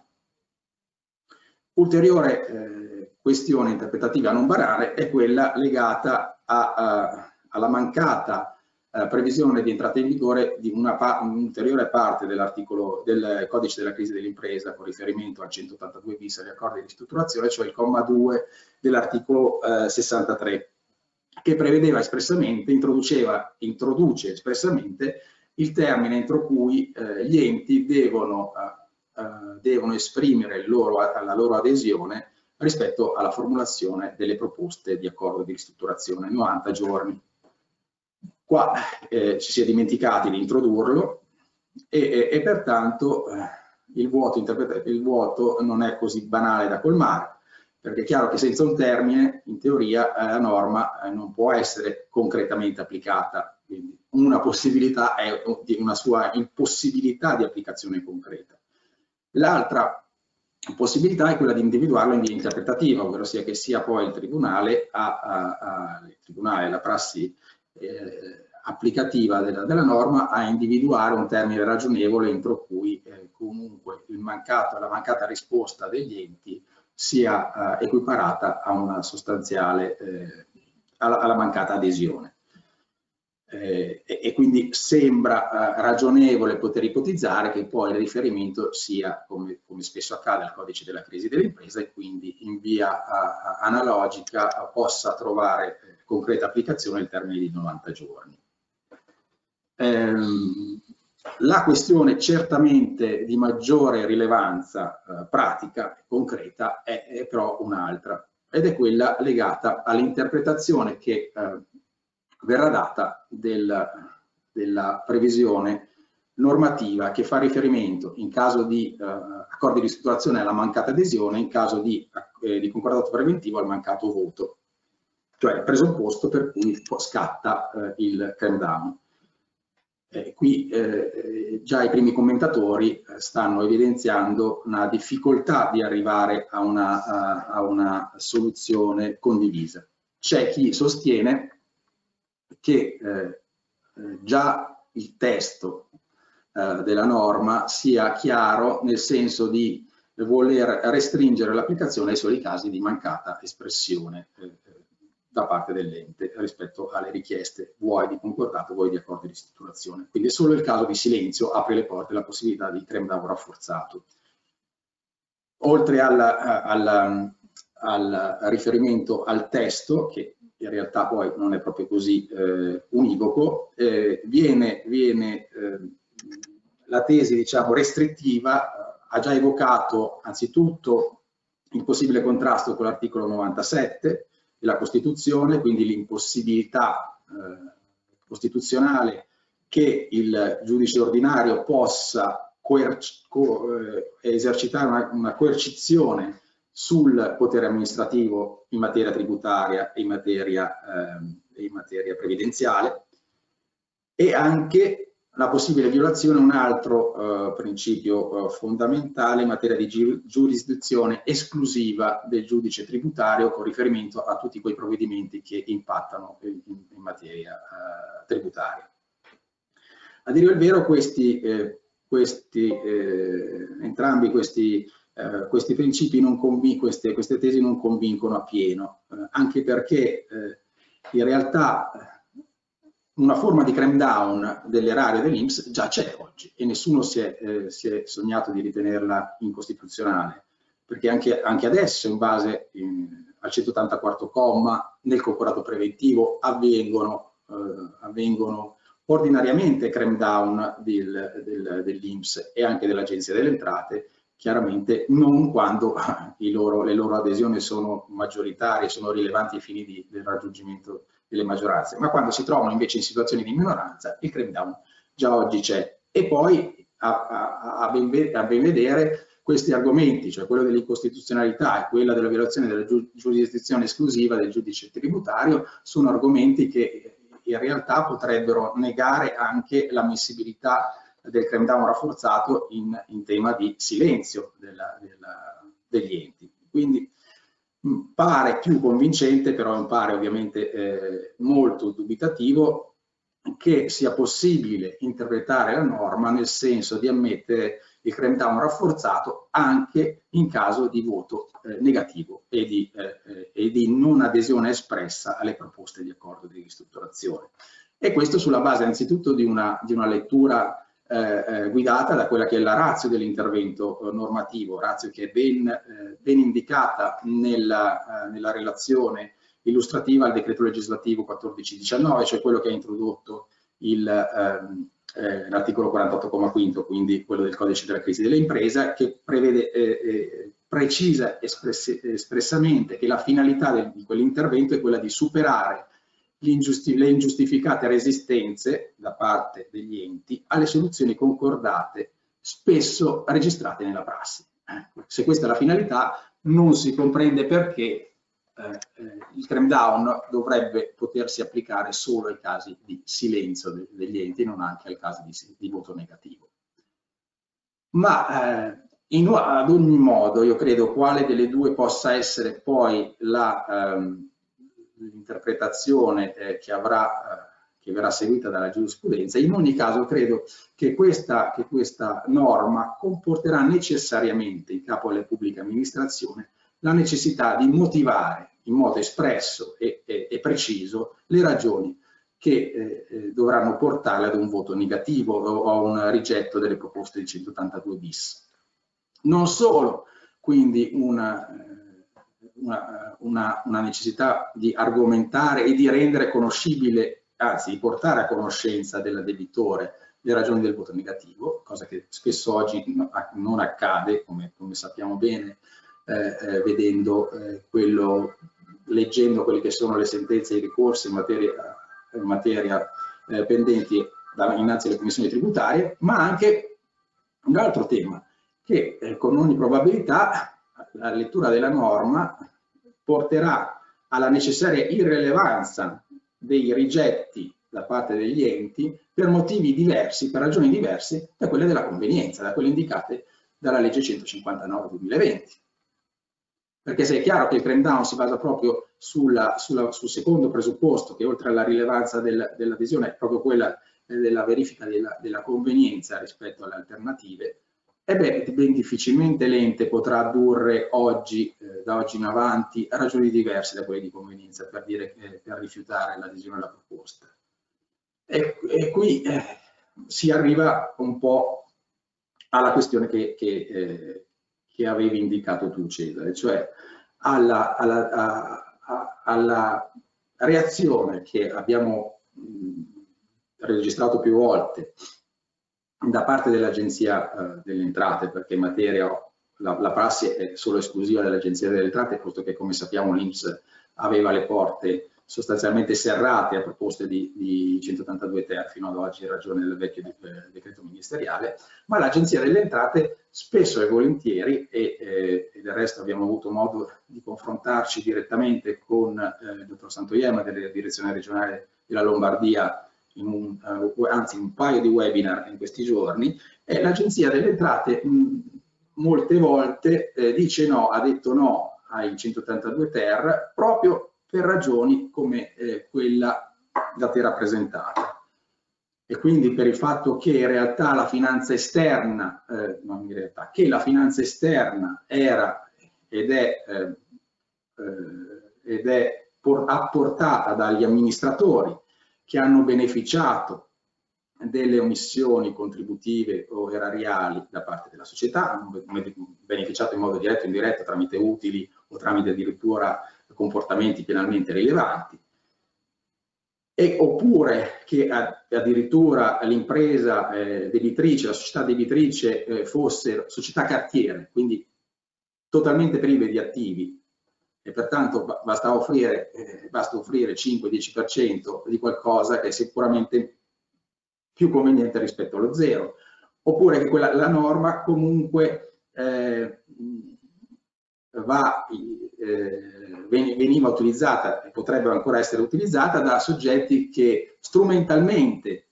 avviano un atteggiamento e un'operatività eh, opportunistica rispetto alla possibilità eh, di, di, beneficiare del cram down e quindi da, in vista di una crisi più che, eh, più che ragionevole di qui a un anno iniziano a non pagare l'erario perché tanto sanno che poi dopo eh, la, la, faranno franca agevolmente beneficiando del 180 eh, del quarto comma. Ebbene, a mio, modo di vedere però queste, tutte queste eh, valutazioni che hanno un senso non possono portare a un'interpretazione diversa da quello che dicevo, cioè che il, giudizio comunque deve essere solo ed esclusivamente di mera convenienza, perché tutte queste, queste tematiche e questi pericoli e queste fattispecie concrete sono e devono essere contrastate utilizzando altri strumenti che eh, eh, gli enti hanno a disposizione e che i tribunali hanno a disposizione. Facciamo il tema, prendiamo proprio il caso che dicevi tu, nuova finanza portata dagli amministratori che potrebbero essere potenzialmente oggetto di eh, azioni eh, risarcitorie, azioni di responsabilità, eh, responsabilità civili per, per reati eh, di bancarotta. Ebbene, qua il caso è molto semplice, la nuova finanza è nuova finanza e, e, e tale deve, come tale deve essere valutata. Il tema è però quello della convenienza e non può che essere quello della convenienza nell'ambito del quadro della procedura di ristrutturazione. Perché è chiaro che il commissario, prima l'attestatore, perché adesso se, eh, se, se, si vuole beneficiare del crackdown rafforzato dovrà fare la sua valutazione anche se si del 184 comma, e poi il commissario e il tribunale in sede di omologa dovranno verificare l'alternativa.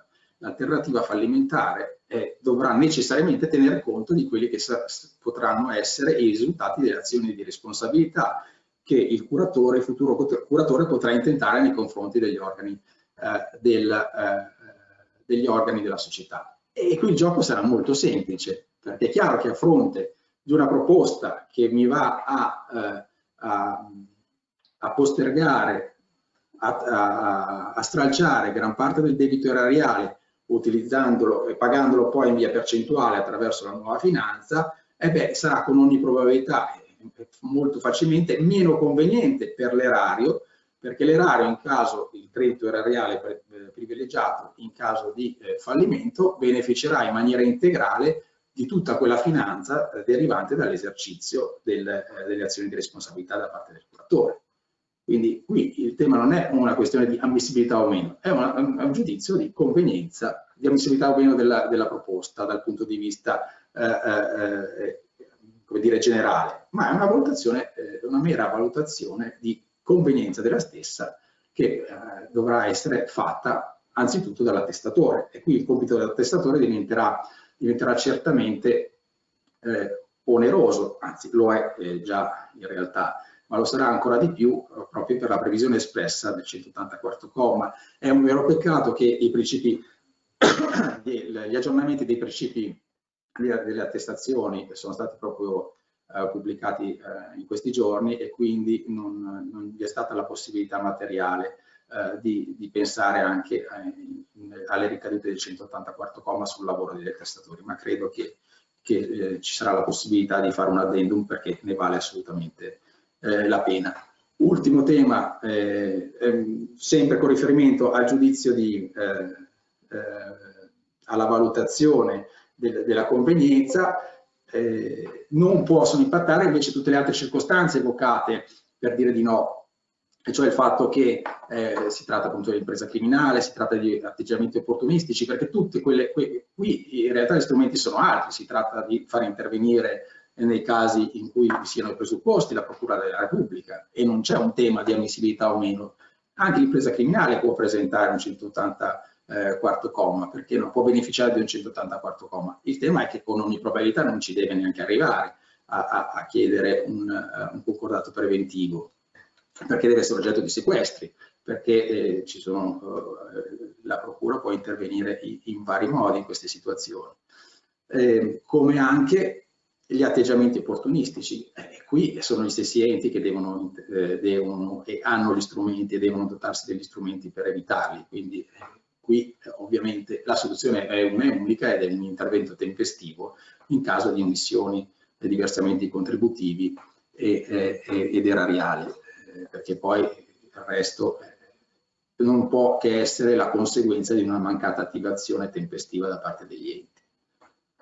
Ultimo flash, giudizio di convenienza, ne ho già parlato, però la convenienza il giudizio di convenienza deve, come dicevo, eh, essere limitato al tema della soddisfazione, ma comunque è pur sempre un giudizio articolato, perché certamente è un giudizio in temi eh, che va a guardare le percentuali di pagamento, i tempi di pagamento, l'alea, quindi la certezza, le garanzie del pagamento, tutte questioni eh, eh, che devono essere ben, eh, ben valutate e ben rappresentate, cioè in sede di attestatore ma eh, più in generale la convenienza, a mio parere, eh, dovrà, il giudizio di convenienza dovrà avere come riferimento quella che il 161,2 eh, individua come l'utilità specificamente individuabile ed economicamente valutabile della proposta.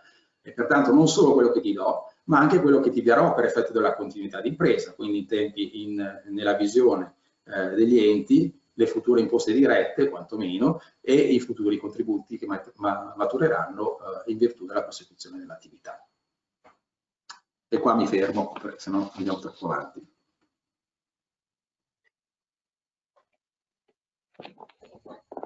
Però non mi vedo, mi vedo, non mi vedo. Ah, ecco. Ci sei Cesare? Ci sono, sì, dovrei esserci, perfetto. Allora, grazie. Se, se, se continuiamo sul, sul, sull'argomento penso che inizieremo ad avere delle problematiche non indifferenti. Allora, piccolo cappello prima di, la, di far entrare Marcello nell'operatività. Eh, allora, il discorso cassette delle attrezzi, lo, a parte che Marcello ovviamente farà qualche richiamo sulle sul, modifiche urgenti che sono lì in stand by e non so dove sono finite, e, e comunque qui magari, visto che si parla anche del 75% dei crediti professionali privilegiati, cioè un po' di interventi anche in ambito professionale. Eh. Piccola chiosa sul discorso, eh, sul discorso che, abbiamo appena fatto, che ha fatto appena adesso Gianluca, sul discorso del anche coinvolgimento dell'asseveratore. Cioè, siamo tutti eh, convinti a questo punto che l'asseveratore dovrà fare acquisizione e misure patrimoniali di amministratori, sindaci ed eventualmente terzi che hanno cagionato i danni e fare praticamente un cram down, una valutazione ora per allora di quello che potrebbe essere l'esito di azioni future esercitorie, a meno che non vengano deliberate immediatamente dalla società che si appropinqua a depositare un 161 stato comma. Eh, diciamo, cosa voglia dire questo dal punto di vista del appunto, misure patrimoniali, valutazioni di, di, degli asset, eccetera, eccetera. Lasciamola lì. Ehm, cos'altro vuol dire un'altra cosa prima di passare a Marcello? Eh, sì, il discorso della, della convenienza eh, è vero, però tenete conto anche di un'altra cosa e la, me la metto subito lì perché, ripeto, l'anima del commissario cioè, questi concordati 161 in continuità che evolvono in questo, in questo modo eh, rappresentano comunque delle evidenze di patologie talmente, talmente rilevanti che obbligano anche il commissario giudiziale che tra parentesi eh, mi spiace per gli avvocati che qui ci ascoltano, dovrà avere un'anima aziendalistica assolutamente eh, prioritaria per poter essere diciamo, correlato al, al, alla, alla, alla, continuità aziendale che viene chiesta, quindi alla, al, al, processo di eh, eh, di continuità in questo percorso, quantomeno il 161 sesto comma, cioè quindi questi 4, 6 erotti mesi che ormai vengono concessi per la continuità. Eh, dovrà avere un'anima e una capacità di interazione con, con, la società, non più passivo dove si aspettano le relazioni mensili, dove forse non si guardano neanche. ci deve essere secondo me un'interazione veloce, una presenza e anche una conferma di quelle che sono quelle, quelle, quelle evoluzioni mensili per, eh, per, verificare, poi essere interattivo col proprio giudice delegato, giudice delegato che sta ulteriormente eh, responsabilizzando sempre di più il commissario giudiziale nella fase eh, anti-ammissione. Ma comunque questo è tutto tema che il nostro buon Marcello potrà ben sviluppare visto il suo, il suo argomento. A te Marcello.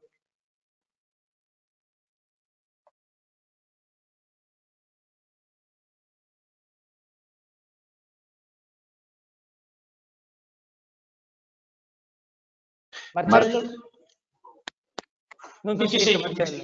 Marcello, non hai attivato il... Allora, adesso mi sentite? Perfetto, vai, riparti. Scusatemi, allora riparto perché mi avete, avete visto solo il labiale, non, non, avete sentito.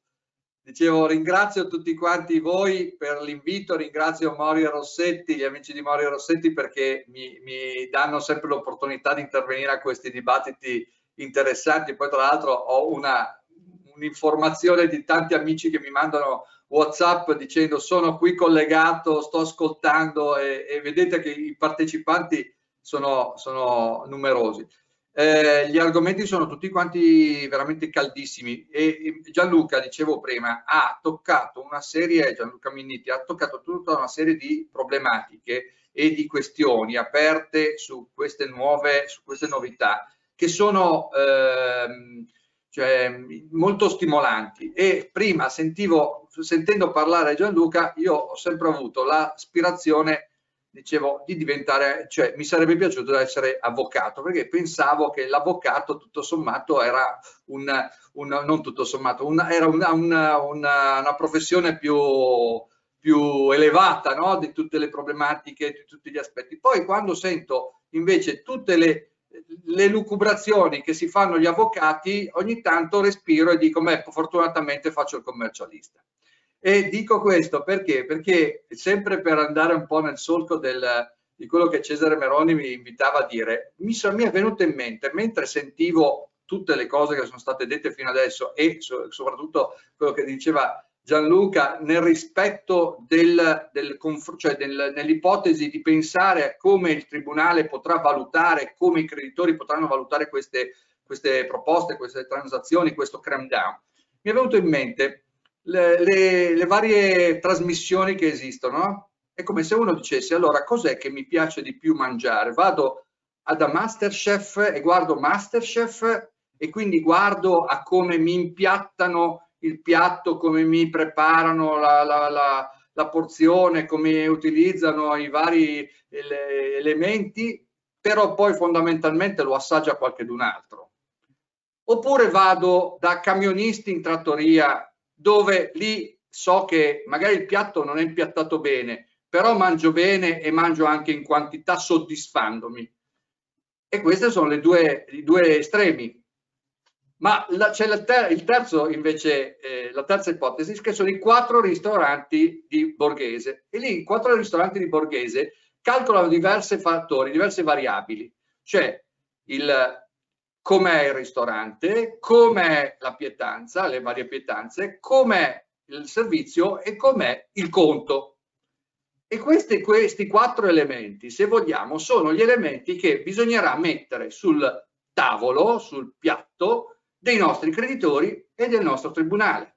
Perché? Perché è vero che il cram down si applica a tutti, indistintamente, la norma, la regola che è stata introdotta oggi dà un, cancella un'ipocrisia che esisteva in precedenza dove il 160 secondo comma si applicava a tutti gli altri creditori, fermo restando la necessità del voto, e non si applicava in, in pratica al fisco perché il fisco è sempre più pesante nel nel, nel, voto e quindi senza il voto del fisco e, e poiché il fisco non si pronuncia perché si nascondeva dietro al problema del danno erariale e c'era invece l'altra disposizione del decreto ministeriale per l'Inps che limitava l'utilizzo del 160 secondo comma perché se no se non pagavi determinati contributi previdenziali fino a un certo limite non potevi accedere a questa cosa.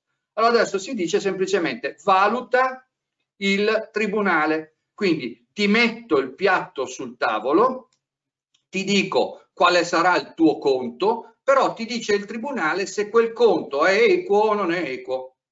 Quindi il voto del tribunale è come il voto di Borghese quando poi media ai voti degli altri commensali. Ecco fatto. Allora, in tutto questo, la parola d'ordine sarà la convenienza, che di nuovo è stata richiamata in precedenza da Gianluca Minniti. Perché? Perché le azioni di responsabilità e lo scenario fallimentare non può prescindere. Quindi, dentro a tutte queste eh, situazioni, quello che conterà, e io infatti l'ho scritto sulle pagine di Italia Oggi, è il peso del professionista, è la qualità della relazione dell'attestatore, ovvero, ovvero del perito ex articolo 160 secondo comma, perché qui avremo la necessità di applicare prima i criteri della 160 secondo comma che comandano il cram down, cioè la degradazione. Tant'è vero che il 182 ter prevede oggi che la degradazione, il credito degradato si considera stralciabile, lo puntualizza, è una puntualizzazione vera.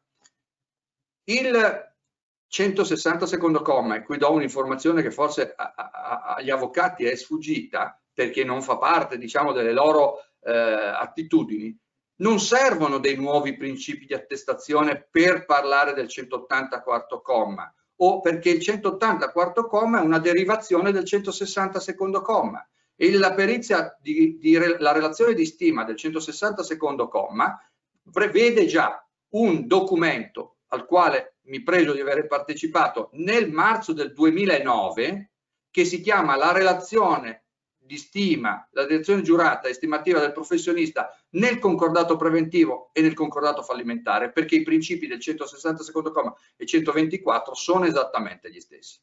Allora, per entrare in RES, cioè per dare qualche elemento, io vi dico quello che faccio. L'ho fatto pochi giorni fa, ho depositato una 160 secondo comma in un concordato preventivo in continuità, perché poi queste norme, parliamoci chiaramente, prima Morri lo ha detto, si applicheranno quando esiste il denaro per farlo, perché alla fine in un concordato liquidatorio, se tu non hai l'upside della, della finanza terza, questa roba non la fai, perché se tu degradi, non è che puoi utilizzare i soldi degli altri creditori per pagare i degradati devi metterci qualche cosa di più. E lì allora entreremo con la, la domanda che mi ha posto Cesare sul fatto che se qualifichiamo o non qualifichiamo nuova finanza, la moneta che si crea dal concordato in continuità. Perché? Perché queste norme sono fatte per applicarsi all'interno di un concordato in continuità, per aiutare le imprese a salvarsi se meritevoli di essere salvate. Sottolineo meritevoli perché la meritevolezza alla, al salvataggio dell'impresa riguarda poi il concetto anche di convenienza. E allora, se io faccio un concordato in continuità, primo elemento, non devo obbligatoriamente dare il 20%, ma devo dare una somma ai creditori che non sia inferiore a quello che loro prenderebbero dalla liquidazione dei beni su quali insistono i privilegi e quindi un pochino di più.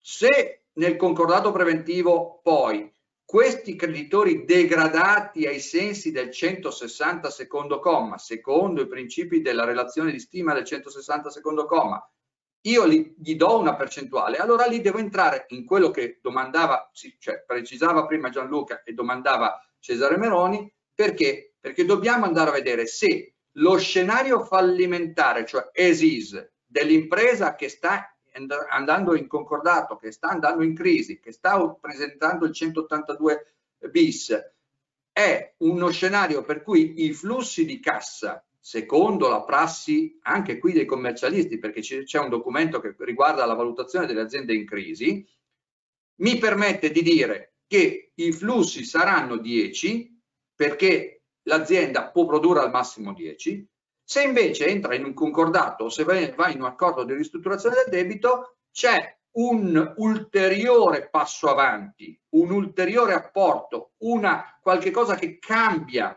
l'azienda, la, che la, la modifica, che le permette di fare il di più e allora questo di più crea anziché 10, 40 di flussi di cassa. Il differenziale tra 40 e 10 è 30 e questo 30 può essere qualificato quindi come nuova finanza. Il Tribunale di Milano si è pronunciato dicendo effettivamente bisogna fare questo tipo di confronto e bisogna vedere se l'apporto, le modifiche, gli interventi che ci sono cambiano la struttura. Non sto andando a richiamare il Tribunale di massa che dice basta che esca fuori dal concordato un pezzettino di azienda diverso o comunque mantenuto che c'è il concordato in continuità e allora bisogna utilizzare queste, queste norme in modo di favore. Sto utilizzando quel, il, il criterio più rigido del Tribunale di Milano che dice se c'è un netto passo in discontinuità rispetto al, al passato, allora vai a qualificare la, il concordato in continuità e allora vai a qualificare la nuova finanza. Ma la difficoltà sta nel perito, perché tutto quello che io vi sto dicendo, io l'ho dovuto inserire nella 160 secondo comma di un'azienda che si trova in un eh, territorio nettamente depresso, che, non, che ho dovuto valutare se c'erano o non c'erano eh, alternative alla vendita in continuità, se c'erano dei possibili eh, acquirenti e poi verificato che non esisteva la possibilità di acquisirla e di venderla così com'è, allora ho detto qual è il costo di shutdown dell'impresa? Perché questo è il punto. Le imprese, le aziende, non è che domani mattina decidiamo di chiuderle e chiudendole non hanno più costi hanno dei costi di shutdown perché se hai 150 dipendenti, se hai un, un impianto di eh, 100.000 metri quadrati e con tutti i costi che ne derivano, e, eccetera, eccetera, se hai da vendere questi immobili, l'IMU lo continui a pagare, le assicurazioni le continui a pagare, le vigilanze le continui a pagare, i dipendenti per tenerlo in funzionamento e non buttarlo via o per, per cercare di, di, di smantellarlo e farlo li dovrai pagare, eccetera, eccetera, eccetera. Tutte queste cose confrontate hanno, danno l'evidenza di quello che sono le convenienze per i creditori e poi dall'altra parte invece le differenze tra la continuità limitata a una certa data e il futuro.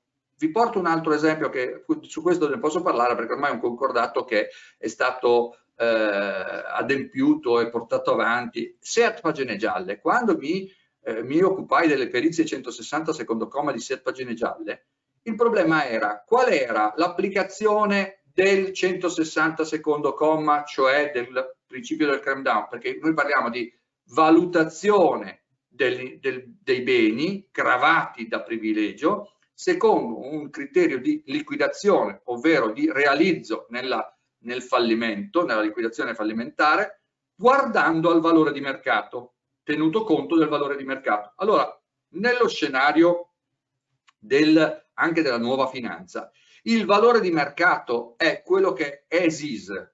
L'azienda crea ESIS un, un flusso di cassa di 10 che verrà poi mangiato in un, altro, in, un certo modo, perché poi a un certo punto, dopo sei mesi, un anno, due anni, si chiud dovrà chiudere, oppure si dovrà trovare qualcuno che lo compra al valore ESIS, per la convenienza, dall'altra parte invece c'è un'azienda che fa 5 anni di business plan modificato, integrato, eccetera, eccetera. Per cui l'attestatore che si è pronunciato sulla fattibilità dirà che quei flussi di cassa sono fattibili e si sono realizzati. Il, la differenza mi dà il surplus che potrò poi distribuire liberamente, tra virgolette, ai creditori. Ecco, in serpagine gialle io mi trovavo di fronte a uno scenario che diceva io faccio il concordato per 5 anni che va avanti, quindi i flussi di cassa del concordato erano il valore, tra virgolette, normale dell'impresa. Ma nel caso di liquidazione, che valore era? Era quello che io utilizzavo che per, per, i marchi, perché io valutavo i marchi, nel, nell'ipotesi di fallimento. Quindi dopo un mese c'è la dichiarazione di fallimento, il curatore non è che chiude l'azienda, quando c'hai già un po' di ricavi e un po' di clienti, devi concludere i, i, rapporti e poi guadagnare qualche cosa. Fa almeno sei mesi di esercizio provvisorio. e dopo i sei mesi di esercizio provvisorio troverà un acquirente o meglio un affittuario che è finalizzato poi alla vendita. Allora i ricavi invece di essere in crescita sono in decrescita e con una decrescita in un arco temporale molto più basso. Questi sono gli esercizi che i commercialisti dovranno fare quando faranno le perizie 160 secondo comma nel, nel confronto. Nella, nella, nella, nel degrado il vero punto è innanzitutto poi capire, mappare quali sono questi privilegi. Perché noi abbiamo due tipi di privilegi. Il privilegio speciale che tra l'altro sulle imposte, sui, sul, sul creditore erariale potrebbero sussistere anche i, i crediti speciali oppure i privilegi speciali oppure c'è il privilegio generale. Quel privilegio generale abbraccia tutti i beni del debitore e quindi la difficoltà nella, in questo cram down è valutare tutti i beni del creditore. Infatti quando Cesare domanda ma posso considerare nuova finanza la finanza che arriva dagli amministratori? La risposta dell'avvocato eh, Gianluca Minniti è sì, alla condizione che ci sia la convenienza e nella convenienza rientra il fatto che io devo valutare tutti i beni, comprese le azioni di responsabilità e le azioni di risarcimento. E dunque, se noi mettiamo su questo aspetto, su questo tavolo, le responsabilità degli amministratori, dobbiamo guardare a quanto poi questi amministratori saranno in grado di, di ripagare, perché ipotizziamo che gli amministratori mettono i soldi, ma non sono loro i soldi, se li fanno prestare, perché non hanno patrimonio che il curatore potrebbe aggredire. Allora Cesare, la risposta è tutta la vita fai fare il concordato a questa gente. Ma se invece domani mattina tu sai che questi hanno un patrimonio aggredibile e sono gente che bisogna fargli l'azione di responsabilità, allora bisogna fargli l'azione di responsabilità e capire quanto da questa azione di responsabilità ne deriverà per i creditori nel fallimento, perché la, il, la soddisfazione dei creditori dipende dalla convenienza. Il tutto per favore Cesare intervieni se mi sto dimenticando qualche informazione o qualche domanda perché me ne hai fatte ma stavo cercando di appuntarmi, non vorrei, non vorrei perdere il, il, il, il filo del discorso.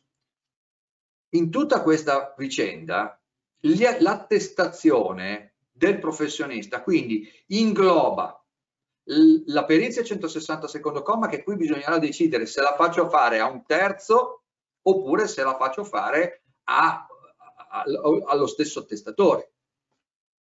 Dipenderà dai beni, dipenderà dall'esperienza, dipenderà dalle condizioni. L'attestatore in realtà poi quando si basa sul, quando esprime il giudizio di convenienza ai sensi del 182 ter, perché se, se guardiamo il cram down finalizzato solo al creditore erario, il creditore erario entra solo nella nel, nel tracciato del 182 ter. Poi, poi oggi la legge dice non deve votarlo il creditore erario e il creditore previdenziale perché ci pensa il tribunale. Però la proposta è il 182 ter e a quel punto dentro al, alla, alla, al parere del 182 ter, dentro l'attestazione ci deve essere la convenienza e l'adeguatezza del giudizio in quel senso, ai sensi del 182 ter. Il degrado viene prima e quindi nel degrado bisognerà fare bene tutto l'ordine dei privilegi per capire come effettivamente si distribuisce, dove mi fermerei nell'ipotesi fallimentare, ma l'ipotesi fallimentare è quella più difficile, per, o meglio, è quella che va ponderata, ragionata, motivata e individuata nelle varie fattispecie. Allora, le cose più, più eh, aleatorie in salita sono appunto le azioni di responsabilità e le azioni revocatorie. Come faccio a stimare questi elementi? Devono essere palesi. C'è un altro, un altro argomento che è già stato in qualche modo aperto da Gianluca Minniti e che si aprirà sempre di più, che è la, la meritevolezza del debitore a utilizzare uno strumento così dirompente come il nuovo 180, 182 bis e 182 ter. Perché? Perché se questo sistematicamente non pagava le imposte per, e quindi a, a, aumentava il debito, come diceva prima Gianluca, e poi alla fine si, si, si sveglia e dice, sai che bello, che faccio? Facciamo un bel 182 bis, un concordato preventivo e tagliamo la testa al creditore erario. In, a quel punto, secondo me, rientra dalla finestra l'atto in frode ai creditori o al creditore, ex articolo 173, perché lì la sistematicità, e c'è una sentenza che non sono riuscito a ritrovare mentre parlavamo, che riguarda gli assetti organizzativi e le denunce 2409, dove si dice guarda che se per caso hai, lo, lo, ha recentemente detto un tribunale, non, non ho trovato la sentenza, ha detto guarda che se tu sistematicamente non paghi le imposte, i sindaci devono fare la denuncia 2409 e qui bisogna fare un distinguo che ci serve per il, il nuovo, la nuova ipotesi di 173, cioè era sistematicamente non pagato perché non aveva poi intenzione di pagare oppure era sistematicamente non pagato perché faceva leva tributaria per autofinanziarsi. Potrei portarvi degli esempi che mi sono arrivati sul tavolo. Allora a quel punto la, la, le due fattispecie sono completamente differenti perché nel primo caso tu non sei meritevole e probabilmente rientri nella fattispecie del 173 avendo abusato dello strumento. Dall'altra parte invece se tu ti finanziavi e cercavi di pagare con sanzioni con uh, rateizzazioni eccetera eccetera e si nota che c'è un flusso di cassa studiato e in questo senso anche nel, nel rispetto dei nuovi principi del, 2400, del 2086, perché magari all'interno del, dell'assetto organizzativo per prevenire la crisi sistematicamente veniva fatta la tesoreria dicendo sì, non pago, però lo rateizzo e poi i flussi futuri saranno così, così, così. Ci sono delle aziende start-up ci sono delle aziende che lavorano in certi, in certi settori che fanno sistematicamente questo tipo di ragionamento. Non riesco a finanziarmi completamente il business presso un canale ordinario, mi finanzio con il pagamento dilazionato delle imposte, poi quando il mio business risale lo metto in regola. Qui però diventa pericoloso, diventa pericoloso perché oggi questi soggetti si trovano ad avere un meccanismo talmente elevato, talmente forte che i tribunali dovranno valutare quando vale la pena o quando non vale la pena. Uno degli aspetti che dovrà essere considerato da parte dei tribunali, considerate le premesse delle disposizioni che hanno avviato questo cambiamento normativo, è la crisi da Covid. È la crisi da Covid che comporta che se io faccio morire anche quelle imprese che magari proprio, proprio brave non sono state perché hanno nel passato aumentato il debito eh, erariale, ma c'è un valore aggiunto che va messo sul tavolo, che, che dà un valore all'economia, al tessuto industriale italiano, allora forse bisogna anche agevolare. Avete visto da poco, per esempio, il caso di Parmalat, no? Il caso Parmalat è stato un caso eclatante perché c'erano le procure, c'erano le denunce, c'erano vari incroci, eccetera, eccetera. Poi alla fine c'è stato un una, eh, uno swap di debito e poi la, alla fine Parmalat è diventato un eh, player di nuovo, no Parmalat, scusate, Parmacotto, non Parmalat, mi sto sbagliando, Parmacotto. Parmacotto è diventato un eh, un, um, un, caso di, di successo, anzi ha anticipato, andando bene, l'adempimento del concordato. Lì non stiamo parlando di debiti tributari, io mi sono occupato della perizia 160 secondo comma del degrado dell'IVA di rivalsa, che è altra fattispecie, ma comunque l'IVA di rivalsa è una sorta di cram down che esisteva per il fisco perché lì non avevi bisogno del voto del fisco, avevi bisogno del voto dei fornitori, anche se in realtà la nuova, la nuova, eh, il nuovo contenuto del 182 ter mi salva da un'interpretazione paradossale che facevano alcune agenzie delle entrate. Io mi sono trovato di fronte all'agenzia delle entrate una, una direzione regionale importante del nord Italia che mi hanno detto no, lei il 160 secondo comma sull'IVA di rivalsa non lo può utilizzare perché se degrada l'IVA di fatto lei mi sta degradando un credito del fisco perché il fisco poi per le note di variazione che i creditori mettono poi non recupera quell'imposta quando non era possibile stralciare l'IVA. Queste cose sono state risistemate, ma non è stato tolto il problema della meritevolezza del creditore o del mancato abuso dello strumento. Ehm, sulle novità che arriveranno, così poi mi fermo. Sulle novità che arriveranno, voi sapete che il decreto ristori, il DL 137, è in corso di conversione. Dovrebbe arrivare entro il 27 di dicembre la conversione di questo decreto e la conversione ci porterà un'altra marea di, di, di, di novità. Perché? Perché verranno inserite tutta una serie di norme agevolative per i, per i debitori in crisi che modificano la legge fallimentare perché noi non sappiamo esattamente se è vero che il primo di settembre del 2021 entrerà in vigore il nuovo codice della crisi d'impresa. Cioè, fino adesso è così, però non sappiamo ancora. E dato che inseriranno invece delle norme che sono migliorative della legge fallimentare e anticipatorie di alcuni principi introdotti nel codice della crisi d'impresa, non il concordato è, è, è vantaggioso. Il concordato, se avessimo avuto l'introduzione del concordato preventivo, nuova versione del codice della crisi d'impresa, Dio ci scampi perché nessuna impresa avrebbe potuto fare il concordato preventivo oggi.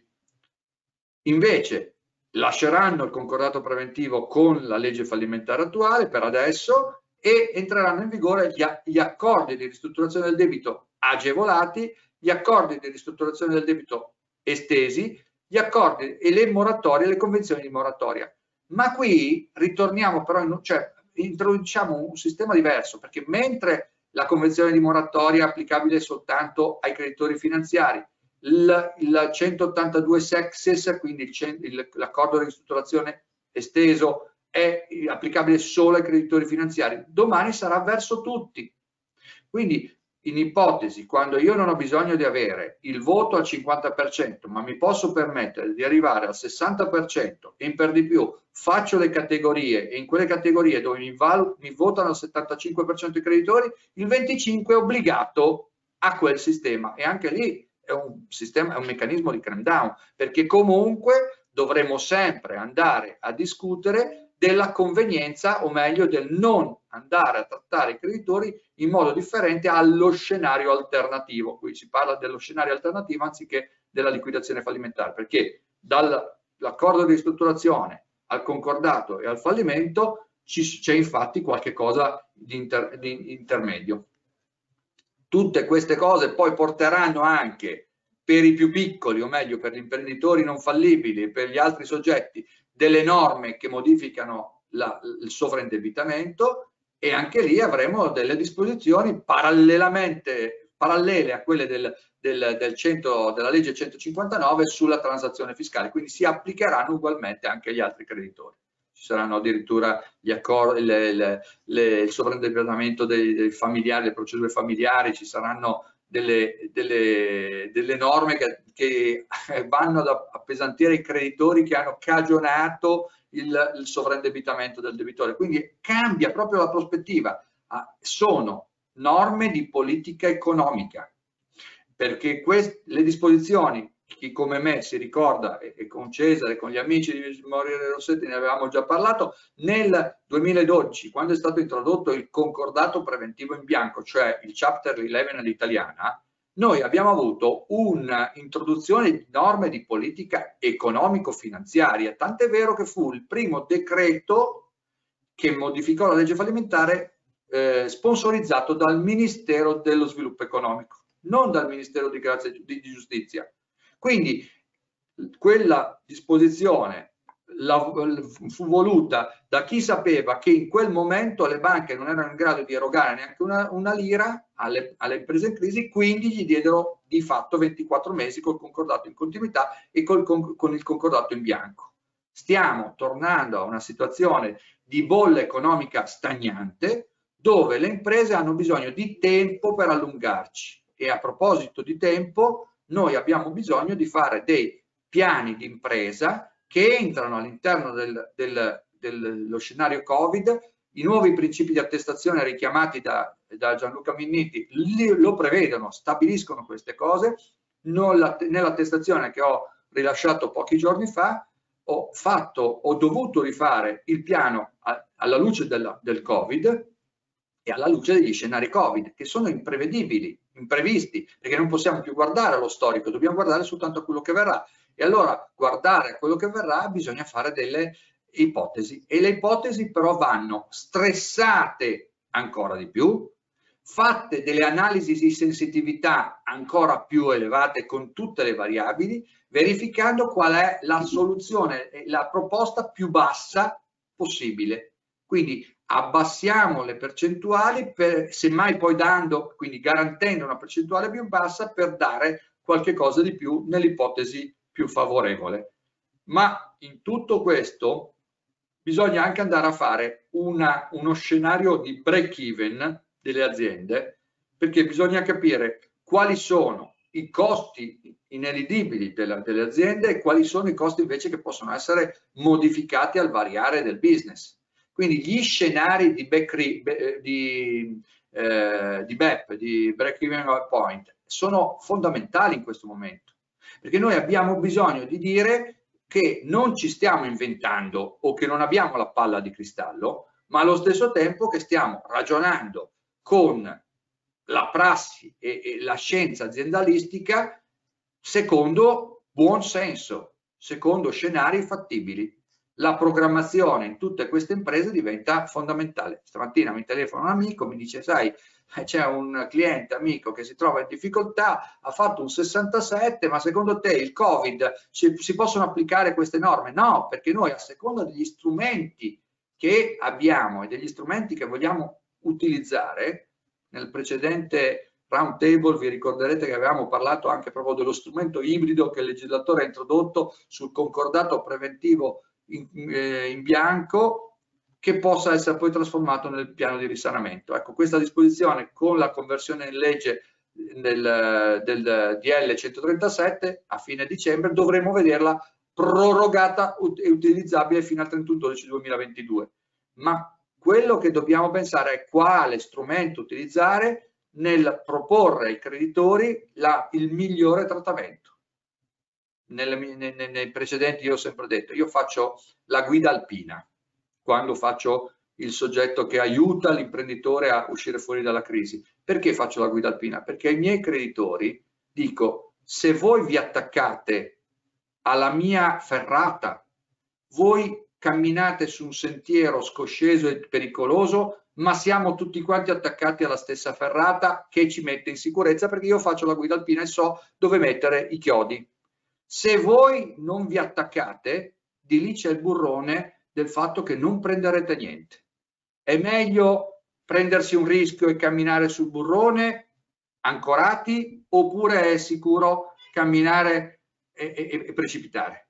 L'alternativa è questa, poiché la programmazione neurolinguistica ci insegna che i creditori sono dei via da, cioè vanno via dal pericolo di perdere il loro credito, dalla paura, ecco, bisogna rappresentare all'interno delle perizie, delle attestazioni, questa paura, questo problema, cancellando finalmente quella ipocrisia che era il cosiddetto danno erariale sul quale il fisco e l'Inps, un po' meno, però l'Inps aveva il DM, si trinceravano, si chiudevano dicendo ah no, noi non votiamo perché c'è il danno erariale. No, il danno erariale esiste anche quando tu non approvi uno strumento che ti avrebbe dato qualche cosa di più.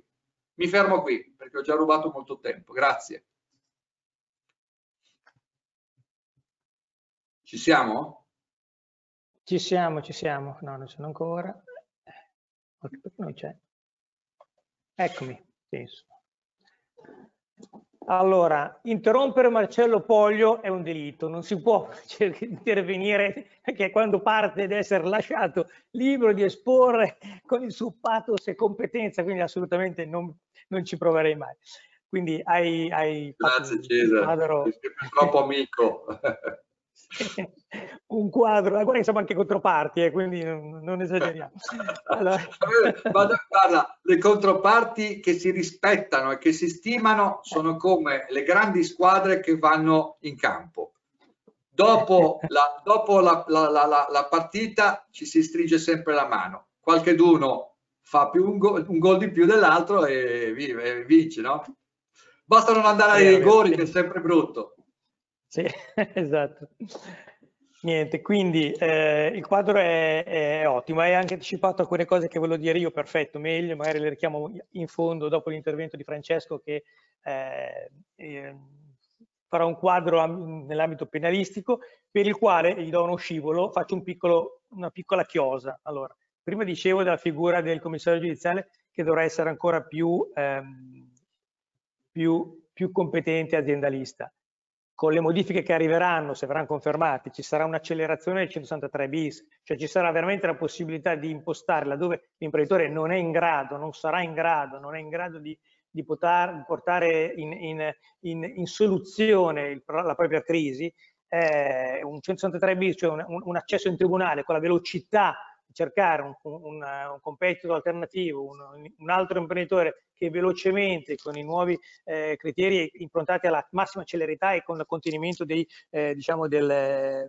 dell'ambito di pubblicità e di competitività, eh, laddove chiaramente l'urgenza è dirimente per salvaguardare eh, gli asset aziendali, eh, saranno, saranno, essenziali. In un paio di occasioni l'abbiamo visto, l'utilizzo del 163 bis in questo momento può veramente consentire in poco tempo, dai due o quattro mesi, con un tribunale che viene dietro, un commissario giudiziale che è competente e, e condividendo il percorso, un asseveratore che segue tutto il, il, lo scibile del, dell'ambito valutativo eh, si dà la possibilità di arrivare a un tentativo di individuare un terzo soggetto che è imprenditoriale che possa portare avanti, sia pure con il contenimento e le problematiche che l'azienda ha, avere una soluzione, una, una vera soluzione di continuità. Due piccole questioni. Um, advisor. Il vero problema non è solo del commissario giudiziale, è anche nell'assistenza professionale che l'imprenditore ha. Cioè, quando, si, eh, quando, quando indico l'aziendalista ci, ci deve essere veramente un'assistenza professionale, sia da parte del legale, ma ancora di più dell'ambito professionale, finanziario, eccetera, che risolva il problema e che sia in grado di interagire e dare quelle risposte al commissario giudiziale e al, eh, e al, al tribunale per avere una, un, un, percorso, di, un percorso di, di continuità nell'ambito di censatura e Stoccolma eh, più fluido possibile cosa che statisticamente, e lo dico come referente di, almeno di tanti, tanti professionisti che svolgono attività di commissari giudiziari su Milano, oggettivamente e statisticamente non è, non è così comune trovare professionisti che hanno queste, eh, queste capacità e queste, e queste diciamo, previsioni. Tenete conto poi c'è anche un altro aspetto, una continuità aziendale che non ha né capo né coda, che drena liquidità, e soprattutto se poi laddove eh, i flussi finiscono principalmente a favore dei professionisti che non diano un, un valore aggiunto in ottica di eh, competenze professionali e di salvaguardia del, dei valori aziendali. L'abbiamo detto la figura del commissario, del commissario giudiziale, eh, Marcello richiamava il 173 come, come rischio su, sulla, sulla frode. Io richiamo un altro articolo che è, desuetuto, è, de, è in desuetudine perché non lo vedo quasi mai attivare, ma il 165 quinto comma richiama una, una, un'evidenza che il commissario giudiziario in qualsiasi momento laddove intravede, rileva, viene a conoscenza di eh, profili di rilevanza penale deve dare immediata comunicazione al pubblico ministero. Questo cosa vuol dire? Vuol dire che anche l'ambito diciamo, di, di, di, di accesso al tribunale deve essere eh, finalizzato a dare una, una, ampia conoscibilità al Tribunale di tutte le, tutte le, le, le fattispecie anche patologiche dell'azienda dell e laddove appunto eh, ci sono patologie evidenti devono essere oggetto di una sistemazione, di, una, di, di, di soluzioni compensative, esercitorie, onde poter limitare, limitare diciamo, il focus su queste, su queste patologie. Eh, Ultimissima, beh, sull'asseveratore io penso che Francesco potrà anche lui fare un piccolo richiamo alla figura dell'asseveratore e anche le responsabilità eventualmente ancora, ancora più eh, ehm, aumentate in questo, in, questo, eh, in questo, periodo per quelle che sono state le, eh, le, indicazioni di Marcello sulle ancora più attenti e ancora più um, rilevanti attività di asseverazione che l'asseveratore deve porre in essere in questo contesto eh, temporale. Quindi passo la parola a Francesco.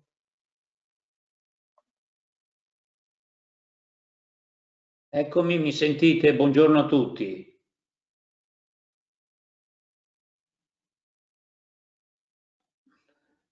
Comincio la mia relazione.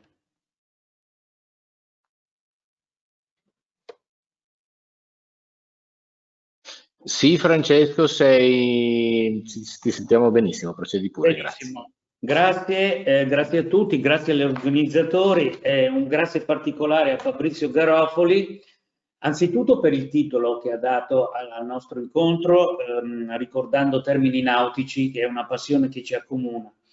Ehm, ma poi anche per aver avuto la sensibilità per gli aspetti penali eh, che si agganciano o vivono a latere di tutti questi problemi che magistralmente avete affrontato. Mi collegherò in particolare alle ultime due eh, magistrali relazioni, poi dirò qualcosa anche sull'attestatore, eh, come ha accennato Cesare Meroni. Eh, naturalmente il tempo a disposizione è molto poco, quindi darò qualche, qualche spunto. Il punto di partenza è la nuova transazione fiscale che effettivamente dovrebbe dare una maggior vitalità all'istituto eh, che in passato non ha avuto tante fortune, come è stato ampiamente e diffusamente spiegato, ehm, ehm, teniamo presente che questa norma, a mio modo di vedere, potrebbe essere anche uno stimolo per l'amministrazione e non vista soltanto come una supplenza all'inerzia dell'amministrazione dell'Agenzia delle Entrate. Certo, sappiamo che in passato alcune transazioni pur convenienti per l'erario sono state rigettate proprio perché il contribuente non ritenuto meritevole per i motivi spiegati prima, no? quindi l'amministratore che ha del capitale ma deriva anche da un autofinanziamento da mancati versamenti o mancato riconoscimento dei crediti oppure semplicemente rigettati per postergazione del, del credito, no? del credito erariale. E anche qui ci può essere un danno erariale, come benissimo è stato evidenziato eh, prima da Marcello Poglio. Io vorrei però fare un passo per volta e spiegare quali sono anzitutto le condotte penalmente rilevanti che entrano in gioco in questo periodo di crisi e quale rapporto hanno proprio con questi istituti innovati della transazione e del concordato. E naturalmente Penso eh, per prima cosa ai reati sugli omessi versamenti. 10 bis e 10 ter del decreto legislativo 74 del 2000, ehm, la Cassazione, al di là delle procedure concorsuali, è già piuttosto severa nel valutare l'imprenditore che si autofinanzia, sì che simpliciter, non versando l'IVA, o l'imprenditore che si autofinanzia perché ha necessità di crearsi della liquidità, oppure ancora l'imprenditore, ed è quest'ultimo è l'unico caso di effettiva esimente del reato, quando l'imprenditore dimostra e allega documentazione da cui si evinca che ha fatto tutto il possibile per evitare il mancato versamento e eh, eh, dimostri il fatto che questa crisi, che la crisi di liquidità dell'azienda derivi da elementi esterni e imprevedibili. Covid è il caso classico. Quindi questo è diciamo il cappello, il punto di partenza. Allora, detto questo, questi illeciti penali in che rapporto si pongono con una transazione fiscale o con un concordato preventivo. Teniamo presente anzitutto che il momento consumativo di questi reati di natura istantanea è diverso dal momento di insorgenza del debito. Quindi per l'omesso versamento delle ritenute il reato si consuma l'anno dopo, al periodo d'imposta che interessa, quindi entro il termine di presentazione del 770, intendendosi in questo termine anche la dichiarazione tardiva, quindi 90 giorni oltre il termine, e invece per l'IVA è il 27 dicembre dell'anno successivo al eh, periodo d'imposta che interessa. Perché dico questo? Perché il riferimento cui dobbiamo fare e noi è il momento consumativo del reato. Allora, cosa succede se siamo in presenza di una transazione omologata? Anzitutto, se l'omologazione avviene prima della consumazione del reato, nulla questio, il reato non c'è, perché ovviamente il presupposto non è più il mancato versamento IVA o il mancato versamento delle ritenute risultanti dal 770 e o dalle certificazioni eh, rilasciate ai percettori diciamo, dei compensi eh, e quindi delle ritenute a titolo d'acconto o a titolo d'imposta, ma il titolo del debito è la transazione e la transazione fiscale. Questa però è un'ipotesi di scuola Tant'è vero che la Cassazione se ne occupa non eh, giudicando su dei casi contrari, ma soltanto facendo un ragionamento a contrario rispetto al caso in cui la transazione omologata, l'omologazione della transazione avvenga dopo la consumazione del reato.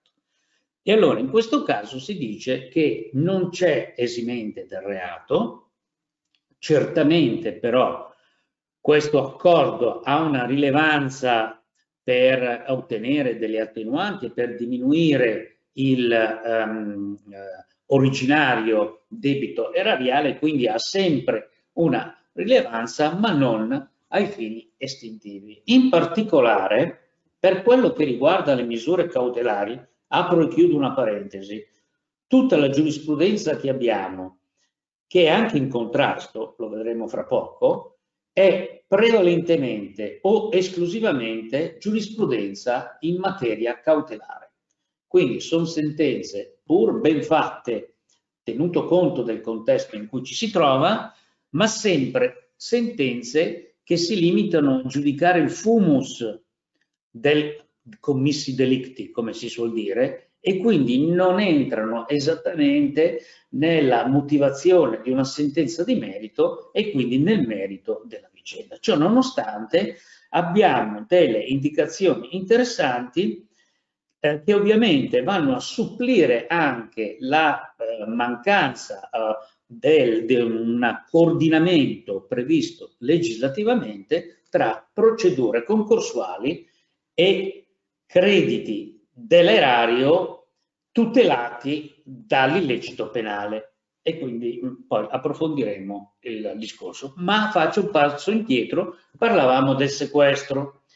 Allora, il sequestro ovviamente avvenuto per un fatto che soltanto successivamente rientra in un accordo eh, omologato eh, o un, eh, quindi di tipo transattivo, può derivare anche da una ristrutturazione, no? ci può essere una transazione fiscale, me lo insegnate voi, che derivi da una ristrutturazione e non necessariamente da una procedura concorsuale. Allora, in questo caso il sequestro non viene meno, e lo ribadisce di recente una sentenza del 2019, la 18.034, tuttavia il graduale rateale pagamento fa venir meno l'originaria somma sottoposta a sequestro. Questo per il concetto secondo il quale non si può mai confiscare una somma maggiore di quello che è il debito erariale. Il debito erariale sarebbe il nuovo debito scaturente dall'accordo transattivo e quindi col pagamento delle rate eh, si può chiedere eh, al giudice eh, la, la, diminuzione e quindi il dissequestro parziale dei beni per il valore diciamo di differenza tra l'originario debito e quello ehm, effettivamente attualmente esistente. Però sul sequestro vorrei ehm, darvi qualche parola un po' più tranquillizzante. Ehm, teniamo conto che questi reati di cui stiamo parlando, 10 bis e 10 ter, sono gli unici, insieme a un'altra ipotesi, esclusi dalla nuova responsabilità dell'ente per reati tributari. Quindi, teoricamente, il sequestro può essere fatto per equivalente soltanto nei confronti della persona fisica rappresentante legale della società. Nei confronti della società, dell'ente, può essere effettuato soltanto in forma diretta, in forma specifica. Quindi si può aggredire nei confronti della società ciò che costituisce direttamente il profitto del reato, cioè l'imposta evasa barra non versata.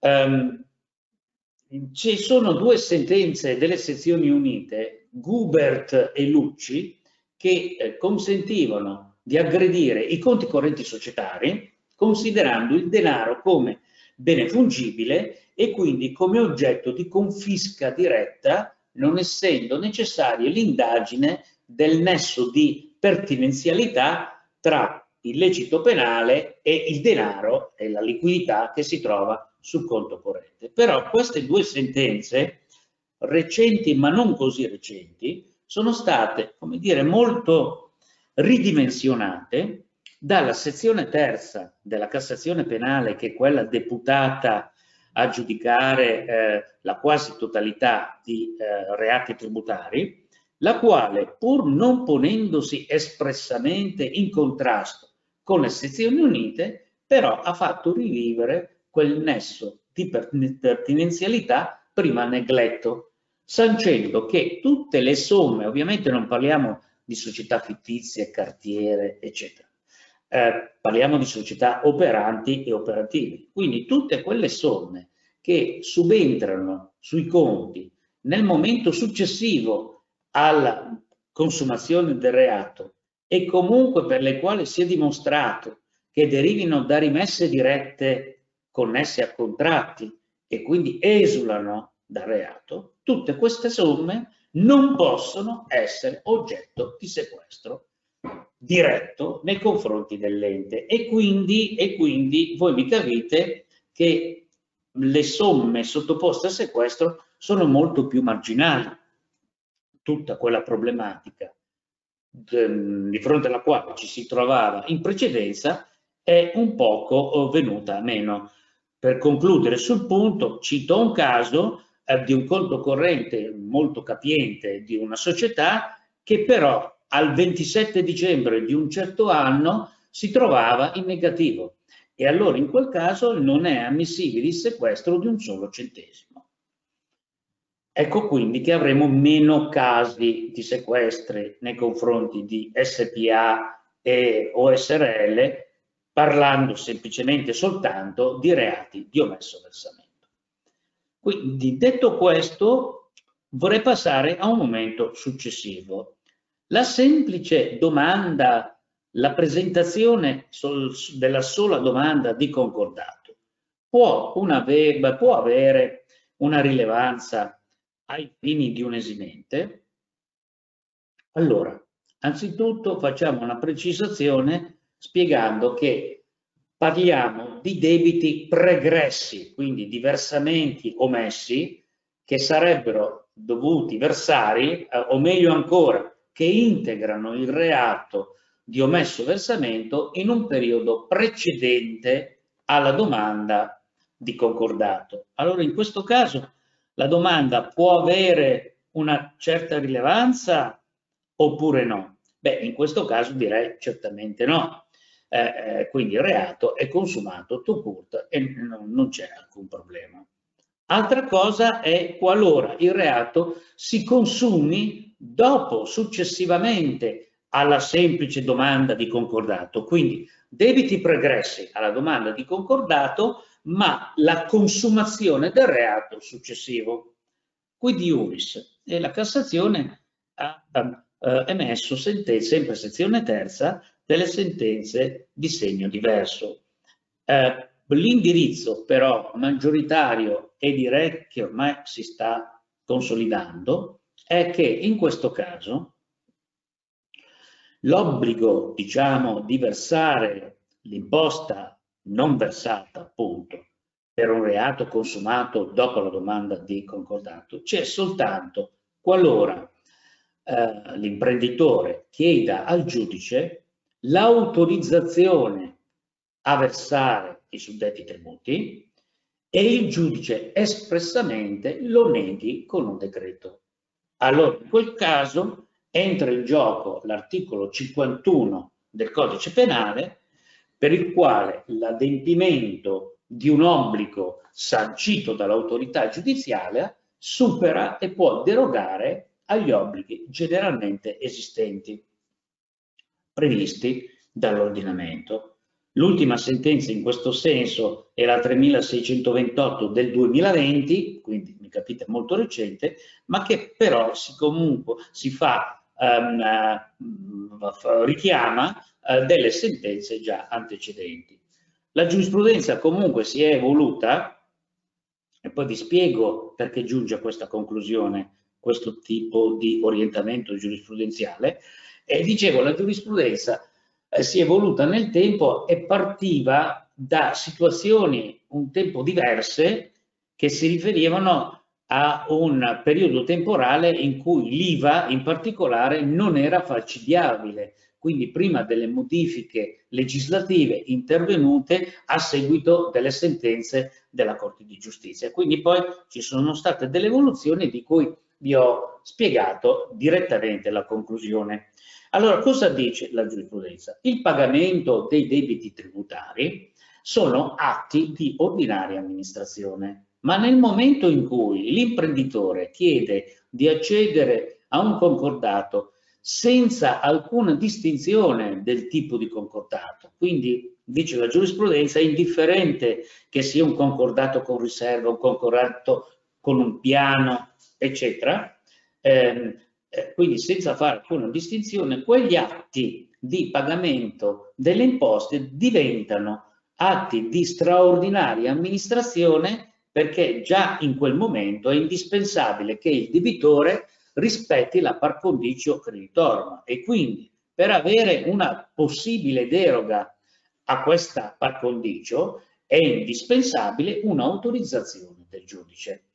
Eh, e quindi se ehm, io evito o mi dimentico di fare questa domanda al giudice e comunque incorro inevitabilmente il reato. Secondo questo nel reato, secondo questo indirizzo direi ormai assolutamente prevalente. L'altro indirizzo più favorevole, ovviamente, è illustrato tra l'altro da ultimo in una sentenza del 2019, 36.320, è quello secondo il quale la semplice domanda di eh, concordato blocca l'obbligo di versamento penalmente sanzionato e quindi evita la sussistenza del reato.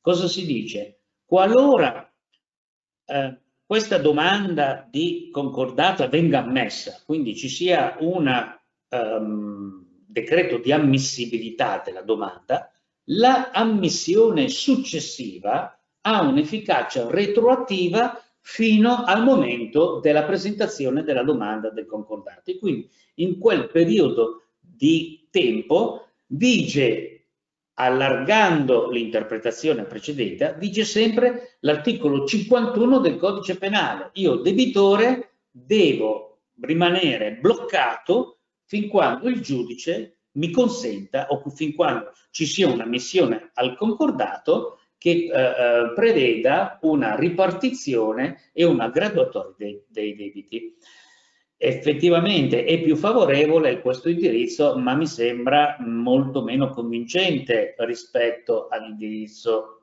che vi ho illustrato prima. Um, personalmente ho avuto un caso in cui non era stata fatta la domanda di autorizzazione a pagare i debiti eh, tributari, ma era stata fatta una domanda di di un, per l'autorizzazione addirittura a pagare gli stipendi. Il giudice ha negato, quindi non ha autorizzato nemmeno il pagamento degli stipendi. E allora noi abbiamo cercato di sostenere naturalmente in un'ottica difensiva che questo diniego dell'autorizzazione a maggior, a maggior ragione poteva valere per le ritenute non versate, quindi per l'omerso versamento di ritenute che avrebbero dovuto essere effettuate su quegli stipendi di cui si è eh, negata l'autorizzazione per il pagamento e quindi abbiamo sostenuto eh, come dire, l'esimente, la non punibilità del contribuente persona fisica. Ci sarebbero tante cose da dire, da aggiungere, però spero di avervi dato una uh, qualche ehm, eh, come dire, spunto per eventuali ulteriori eh, riflessioni. Cambiamo argomento. Eh, però riprendiamo una, qualche spunto che è stato dato negli interventi precedenti. Eh, la responsabilità dell'attestatore. Eh, nelle nuove procedure l'attestatore che già prima aveva un'importanza notevole ne acquista ancora di più dal punto di vista civilistico, quindi responsabilità civile, ma anche dal punto di vista penalistico. Perché nella legge fallimentare è prevista una norma, l'articolo 236 bis, che poi è stato eh, trasposto nel codice eh, di crisi dell'impresa con qualche modifica non irrilevante ma senz'altro non soddisfacente, io preferirei occuparmi della norma attuale, quindi del 236 bis, la norma che punisce le false attestazioni e le relazioni. Il professionista che nelle relazioni o attestazioni di cui all'articolo 67 terzo comma lettera D, 161 terzo comma, 182 bis quinquies septies e 180 bis, importante anche questa norma, espone informazioni false, ovvero omette di riferire informazioni rilevanti è punito con la reclusione e con la multa. Ciò significa che è un reato, è un delitto e quindi è un reato punito a titolo di dolo. Questa norma è rimasta fino ad oggi abbastanza dimenticata, ehm, facendo un parallelo che c'entra poco, ma giusto per distrarci un attimo, eh, sono come le speculazioni sulle mascherine è, è una norma prevista dal, dal, vecchio codice del 1930, completamente dimenticata per decenni dall'ordinamento, che soltanto ora acquista eh, o, o si vuole, nasce per una prima volta. Stessa cosa si può dire per il 236 bis della legge fallimentare, una norma poco oggetto di eh, eh giurisprudenza, ci sono, mh, da quanto mi risulta, due sentenze di GIP a seguito di giudizi abbreviati, però teniamo presente che è una norma punita a titolo di dolo. Quindi la semplice negligenza o anche grave negligenza che possiamo riscontrare è stata riscontrata anche secondo eh, gli interventi eh, che, ehm, che sono stati fatti in precedenza, non può rientrare in questa ipotesi di rilevanza penale ferma restando la responsabilità di tipo uh, civilistico.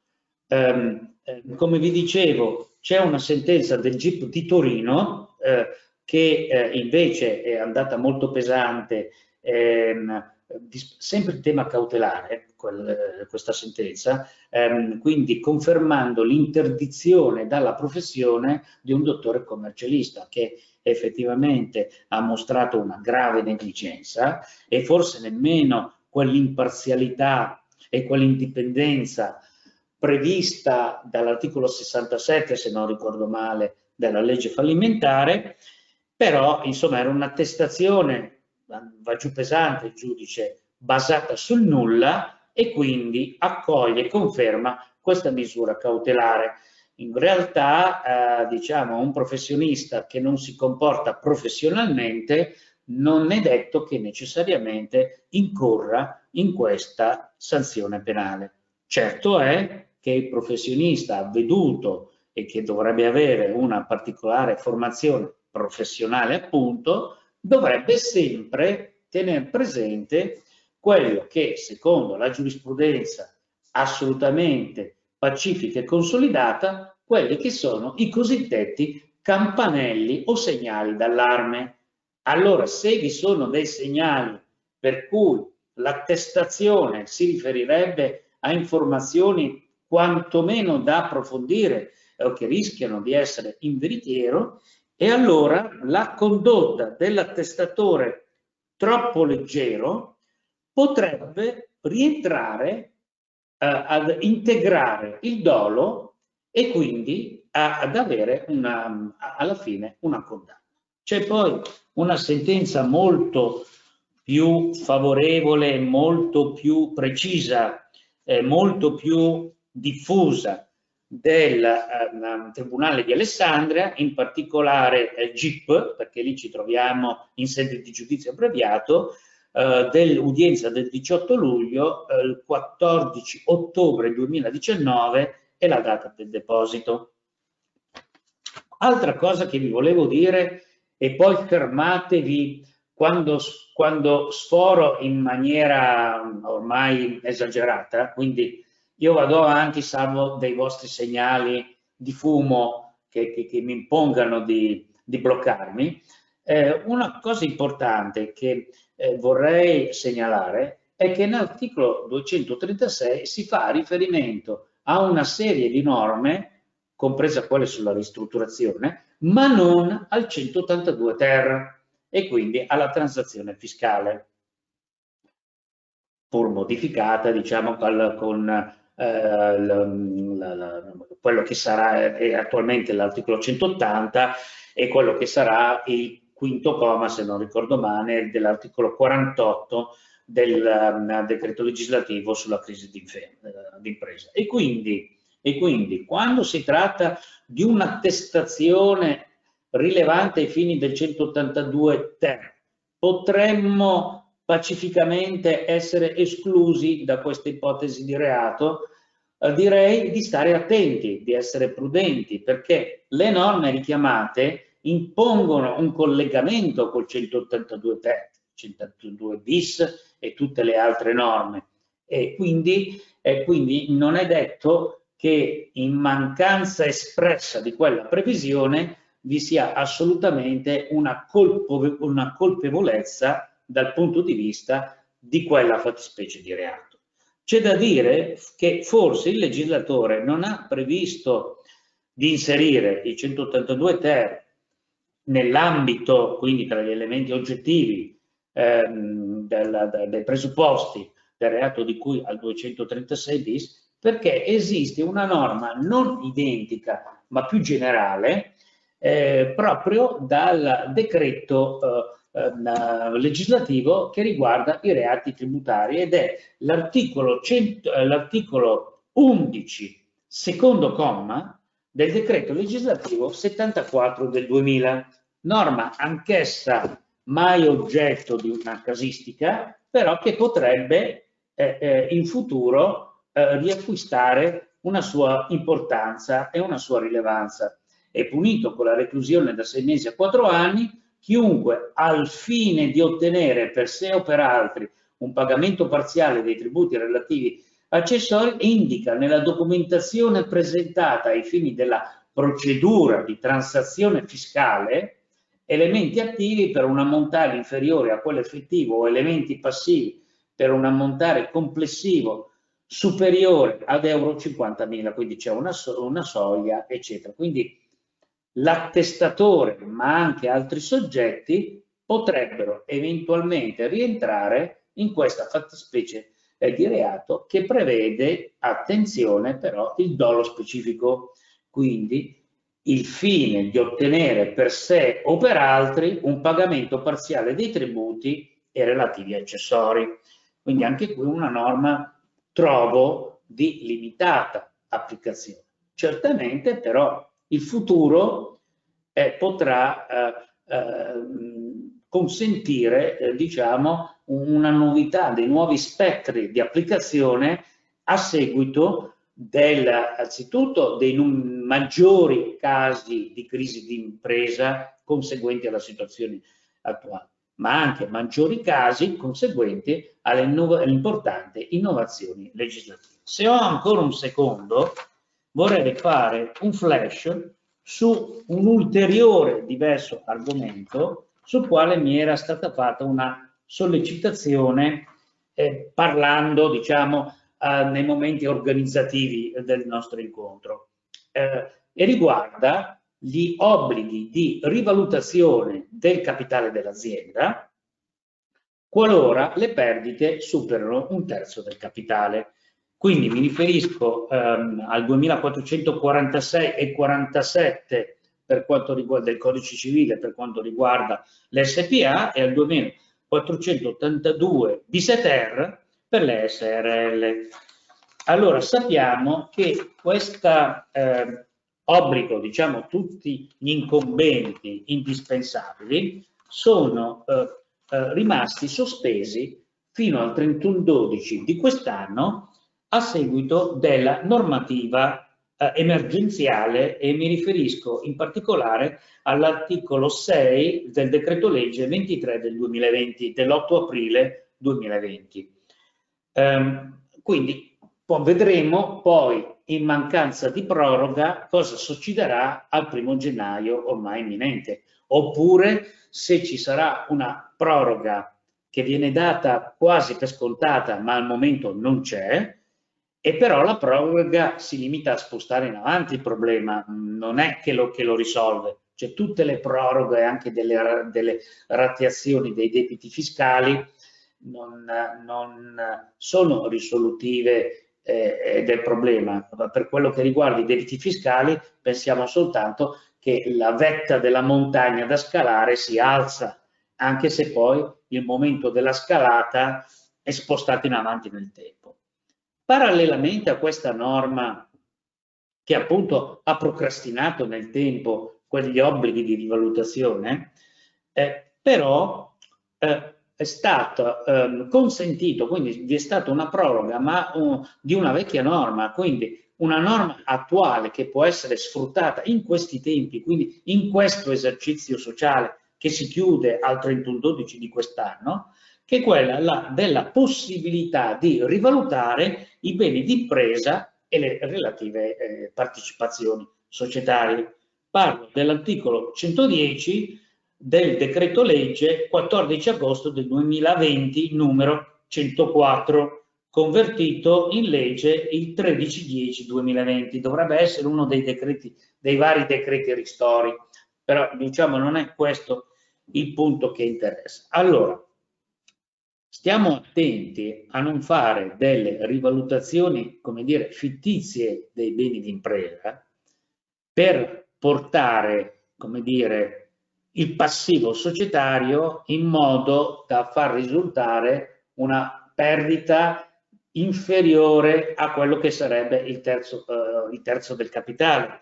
Eh, e quindi non incorrere in quegli obblighi eh, previsti dagli articoli, dagli articoli 2446-47 e le parallele norme sulle SRL per questo, perché questo maquillage semplice di facciata e potrebbe poi mostrare la corda o mostrarsi privo di fondamenta a seguito di una insolvenza conclamata in mancanza di liquidità, quindi una cosa è la valuta e il valore dei beni, una cosa la liquidità aziendale che rende la stessa solvente, immediatamente solvente. Quindi in caso di insolvenza potrebbe esserci un intervento del pubblico ministero che in futuro avrà sempre maggiori poteri e il quale potrebbe, come dire, individuare o anche solo ipotizzare delle condotte di bancarotta semplice o fraudolenta.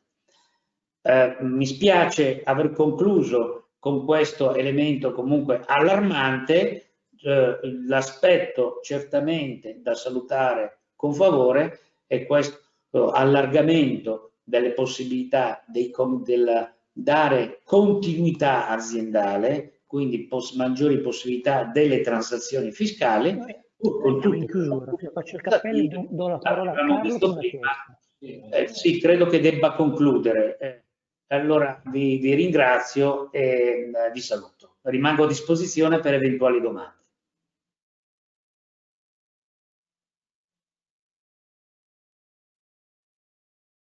Grazie Francesco, grazie mille e grazie a tutti i relatori. Adesso volevamo ehm, puntualizzare, forse Cesare aveva qualche quesito da porre eh, ai nostri relatori ulteriormente. Nel frattempo eh, Carlo Pagliughi ci ha chiesto un, di poter effettuare una precisazione, per cui Carlo eh, a te la parola.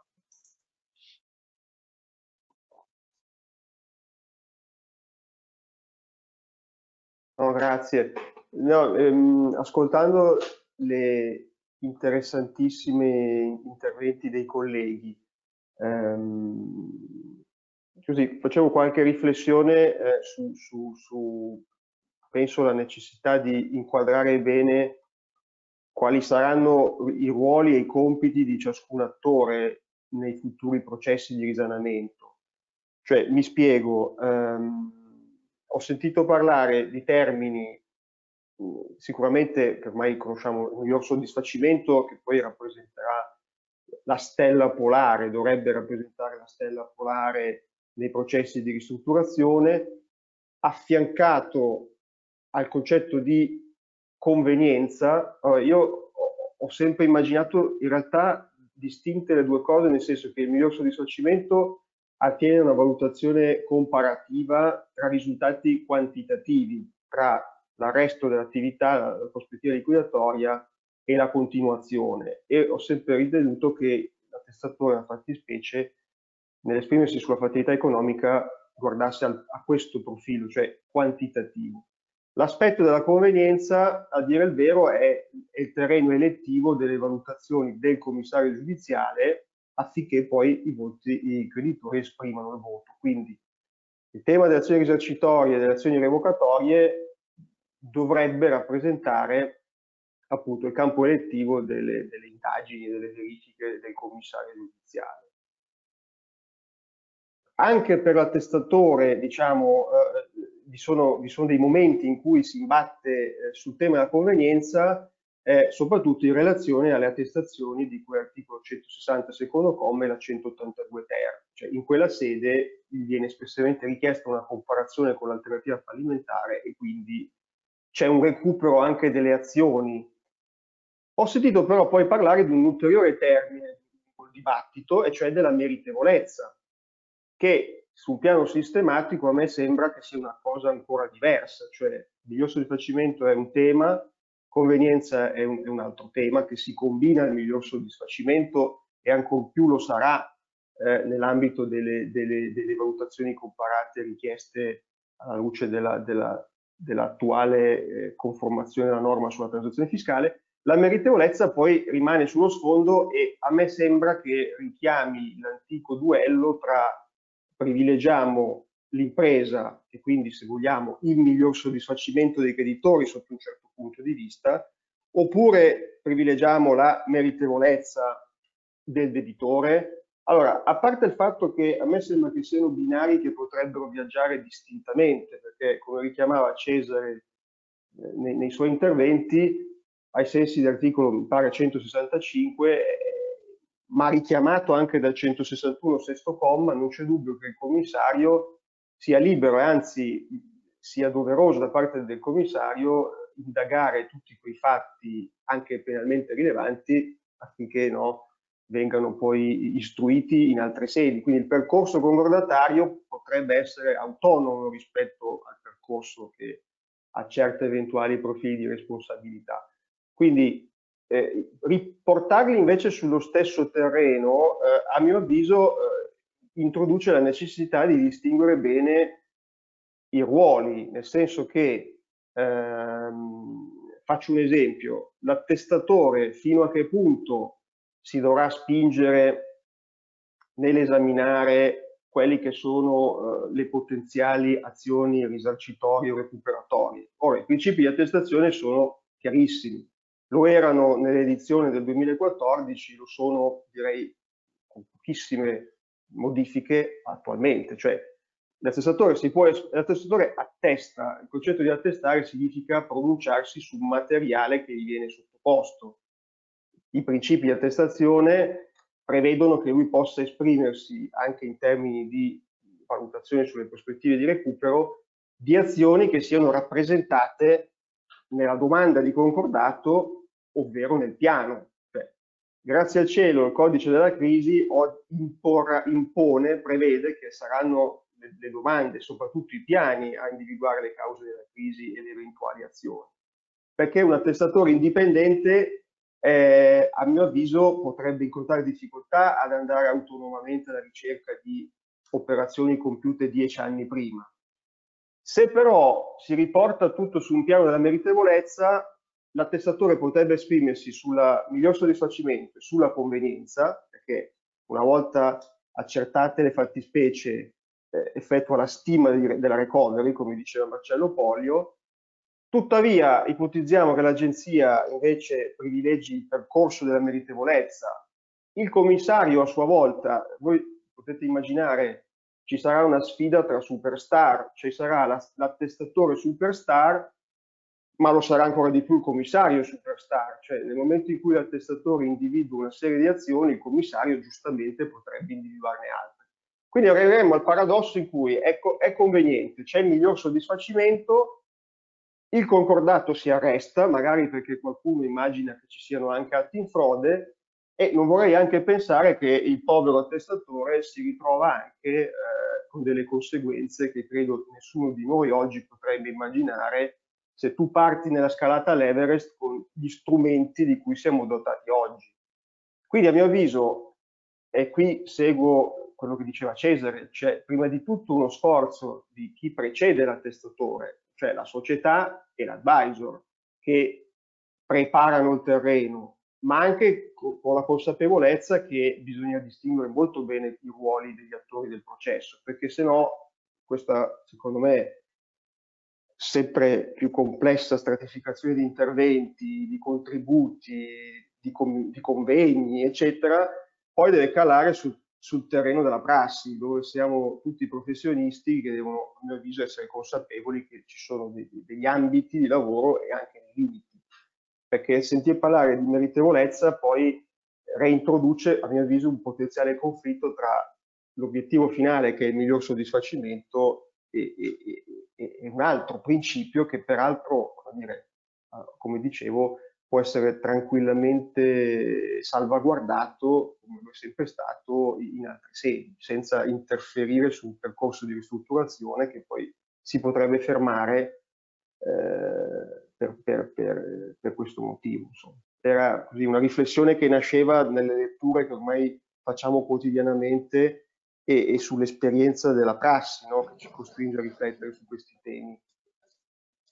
Grazie Carlo, grazie per la tua ulteriore precisazione. Io eh, avrei qualche considerazione da fare, ma siamo oltre ogni limite di tempo, ma le eh, relazioni sono tutte estremamente interessanti e puntuali, per cui abbiamo lasciato scorrere. Eh, una, un solo quesito personale eh, che ho, eh, e lo eh, pongo a Gianluca perché lui ha citato il 180 quarto comma. Vale a dire, e visto che parliamo di attestatori, questo povero attestatore, così come l'abbiamo chiamato più volte, deve attestare un 161, un 186 bis, parlando sempre di concordato in continuità ovviamente, con degrado, eh, con degrado. un 182 ter, un 160 secondo comma, Gianluca ha eh, puntualmente citato il 180 eh, quarto comma, a questo punto vi chiedo, chiedo a Gianluca, ma a questo punto la 160,2 integra anche il 184 comma o secondo te va eh, effettuata anche questa quinta attestazione?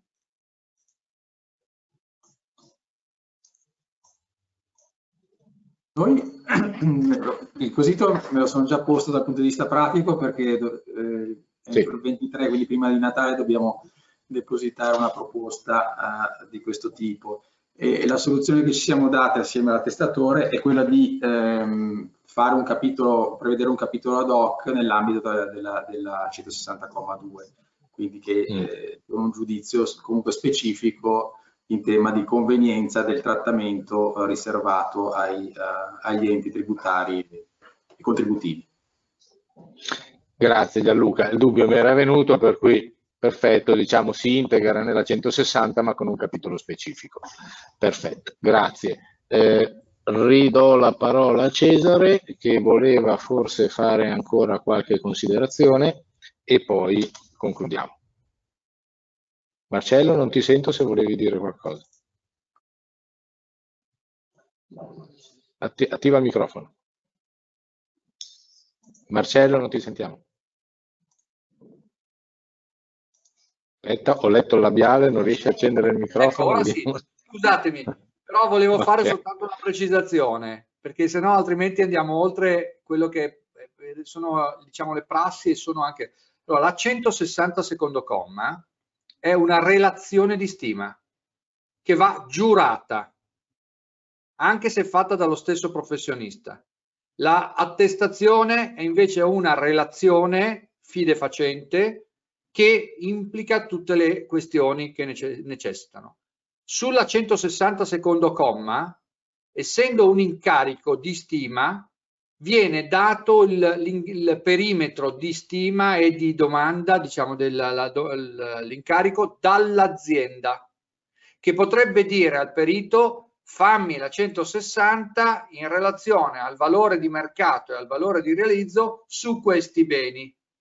Ora, quando si fa il degrado dell'IVA di rivalsa, c'è necessariamente la necessità di individuare i privilegi, l'IVA, eccetera, eccetera. Quando si tratta invece di andare a dire se c'è o non c'è il giudizio di cram down, nella 160 secondo comma non è proprio quello il contesto, è nella, nell'attestazione perché l'attestazione che si occupa di dire se c'è la migliore soddisfazione, se c'è il, il, di convenienza.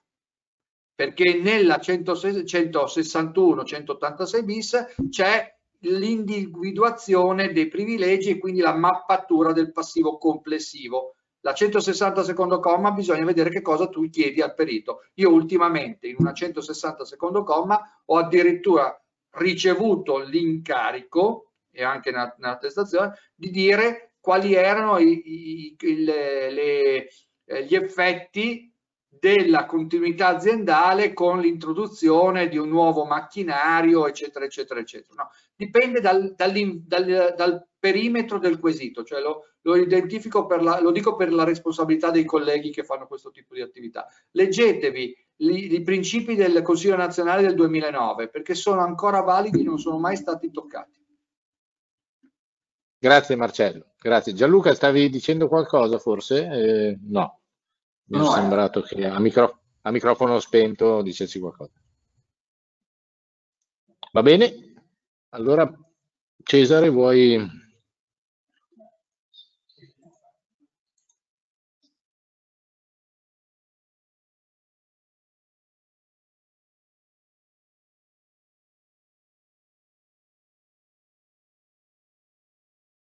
Ora sì, perfetto.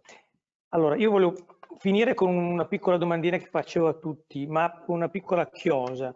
Ho visto l'Istat che prevede la chiusura di 17.000 aziende su 73.000 che già in questo momento sono chiuse. I settori di riferimento alberghiero, ristorazione, sportivo e intrattenimento, quindi impatterà in maniera significativa. Quindi vorrà dire che il 2021 inizierà con appunto, e comunque saremo alla terza ondata, eh, con, con, una serie di, di, di, di, decisioni che gli imprenditori dovranno prendere per, per, questo, per questo, scenario. Ehm, eh, così come una battuta, ma però lo sto vedendo in alcuni clienti, stanno avendo i finanziamenti, stanno avendo i finanziamenti e hanno avuto qualche ristoro, stanno tirando avanti, ma qualcuno già sta dicendo non ce la farò comunque ad andare avanti. Quindi si innesta anche un profilo da dover valutare in proiezione di quale tipo di, di responsabilità succederà, eh, accadrà a questi imprenditori quando non saranno neanche in grado più di, di, rimborsare quello che in questo momento lo stanno destinando a dipendenti, forse qualche, qualche, qualche imposta oppure la sopravvivenza familiare. Eh, le modifiche urgenti del, che dovrebbero essere inserite, ho sentito da Marcello, quindi entro fine anno, eh, rilego il passaggio della razza. La razza delle norme è quella di ampliare la possibilità di accesso alle procedure e più in generale a tutti gli strumenti alternativi al fallimento, nella prospettiva del risanamento dell'impresa o quantomeno di salvataggio dell'azienda attraverso una sua pronta cessione ad un soggetto diverso da quello in crisi. Qui siamo tutti condiv abbiamo condiviso tutti praticamente. Per fare questo ci devono essere degli advisor che prima, prima abbiano la valutazione condivisa con l'imprenditore e facciano le scelte. L'imprenditore è in grado di portarla avanti, l'imprenditore è in grado di fare un piano di continuità con, eh, con, la salvaguardia del tribunale, l'imprenditore non lo è in grado, si mette in sicurezza e si cerca un, un altro imprenditore che porti avanti l'azienda o quei rami aziendali che meritano di portare avanti. Finisco appunto con questa domanda, la faccio a tutti, chiunque voglia intervenire. Secondo, secondo me eh, la DR, le accordi di strutturazione hanno avuto negli ultimi anni un contenimento, non so per quale motivo, ma non ho visto grandi, grandi, eh, grandi numeri. Eh, secondo voi con queste modifiche, con le modifiche in attivo, le misure urgenti, il cassetto di, eh, degli attrezzi che diceva Gianluca, eh, che sviluppo avranno, cioè in prospettiva, quanto sarà 161 Stocom con l'aspettativa di uscire eh, col 67, ovvero quanto invece ci sarà un riconvolgimento anche e soprattutto del, dell'ambito finanziario, banche, eccetera, per eh, gli accordi di ristrutturazione. Chiunque voglia intervenire.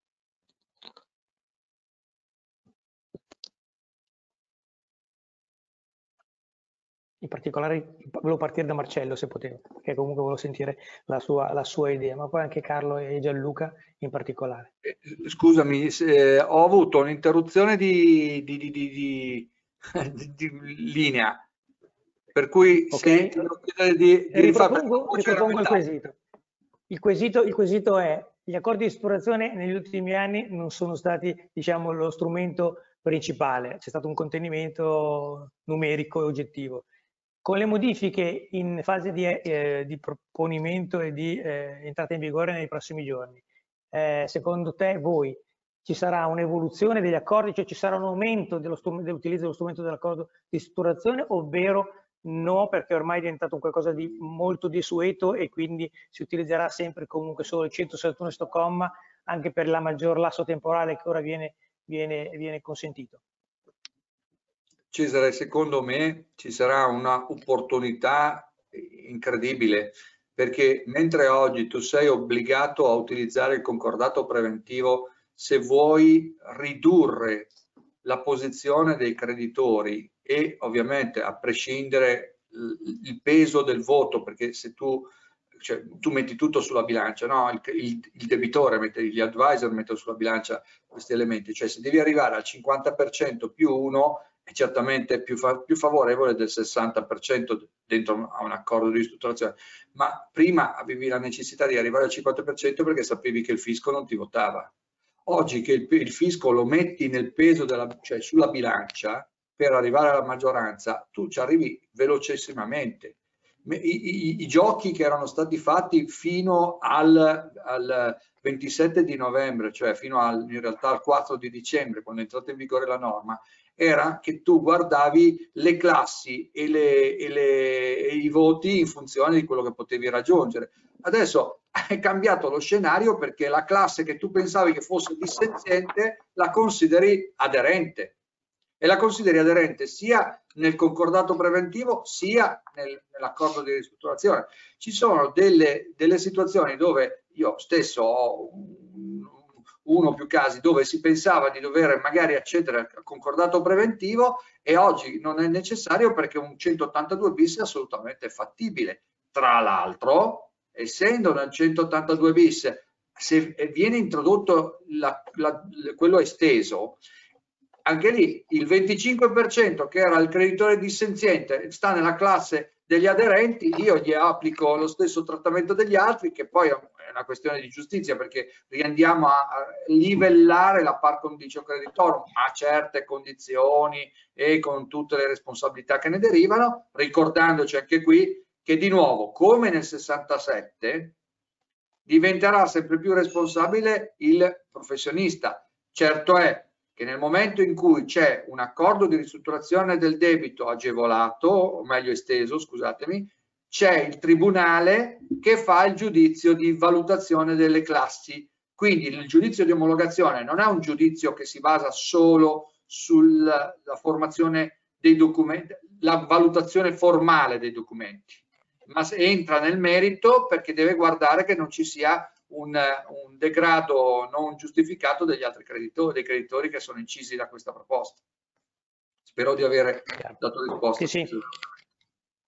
Per me è perfetto, perfetto. Il, la, il, il, concetto sarà anche il magistrato o il tribunale che sarà in grado di fare questo tipo di valutazione, ovvero che avrà bisogno comunque del consigliere, del precommissario, del consulente per fare queste valutazioni. Adesso lo dico fuori, fuori, dai, fuori dai, dai, numeri, dalle, dalle, cioè il vero problema appunto un'evoluzione di accordi di strutturazione che verranno depositati in maniera più numerosa sul tribunale, deve trovare anche un tribunale in grado di, di comprendere questi passaggi, non solo aspettare l'asseverazione, perché poi l'asseverazione sarà trasmessa quasi sempre all'Agenzia delle Entrate per avere da parte dell'Agenzia delle Entrate l'adesione o comunque la valutazione, uh, e, e, e, eccetera, eccetera. Io direi che siamo arrivati al, alla fine. Perfetto, perfetto, grazie Cesare. Eh, allora, io non posso che, cioè, ci sarebbero moltissimi altri argomenti, o meglio, mi piacerebbe organizzare un evento solo sulla eh, pianificazione e l'attestazione, quello sarebbe un'idea un, un, piuttosto che approfondire ancora questi temi. Lo faremo in futuro sicuramente. E non posso che ringraziare tutti i nostri oratori, a partire in ordine di intervento da Carlo Pagliughi, da Stefano Morri, da Gianluca Minniti, Marcello Poglio e Francesco Colaianni. Ringrazio il nostro ente patrocinatore, l'American Chamber of Italy of Milan eh, eh, in Italy, le, i media partner eh, Giuffre, BDO, eh, Unida, Medalix e Milano Percorsi. Grazie a tutti per la partecipazione, grazie ancora ai nostri relatori, grazie all'organizzazione dello studio Mario Rossetti. Grazie a tutti, alla prossima. Grazie a voi, arrivederci.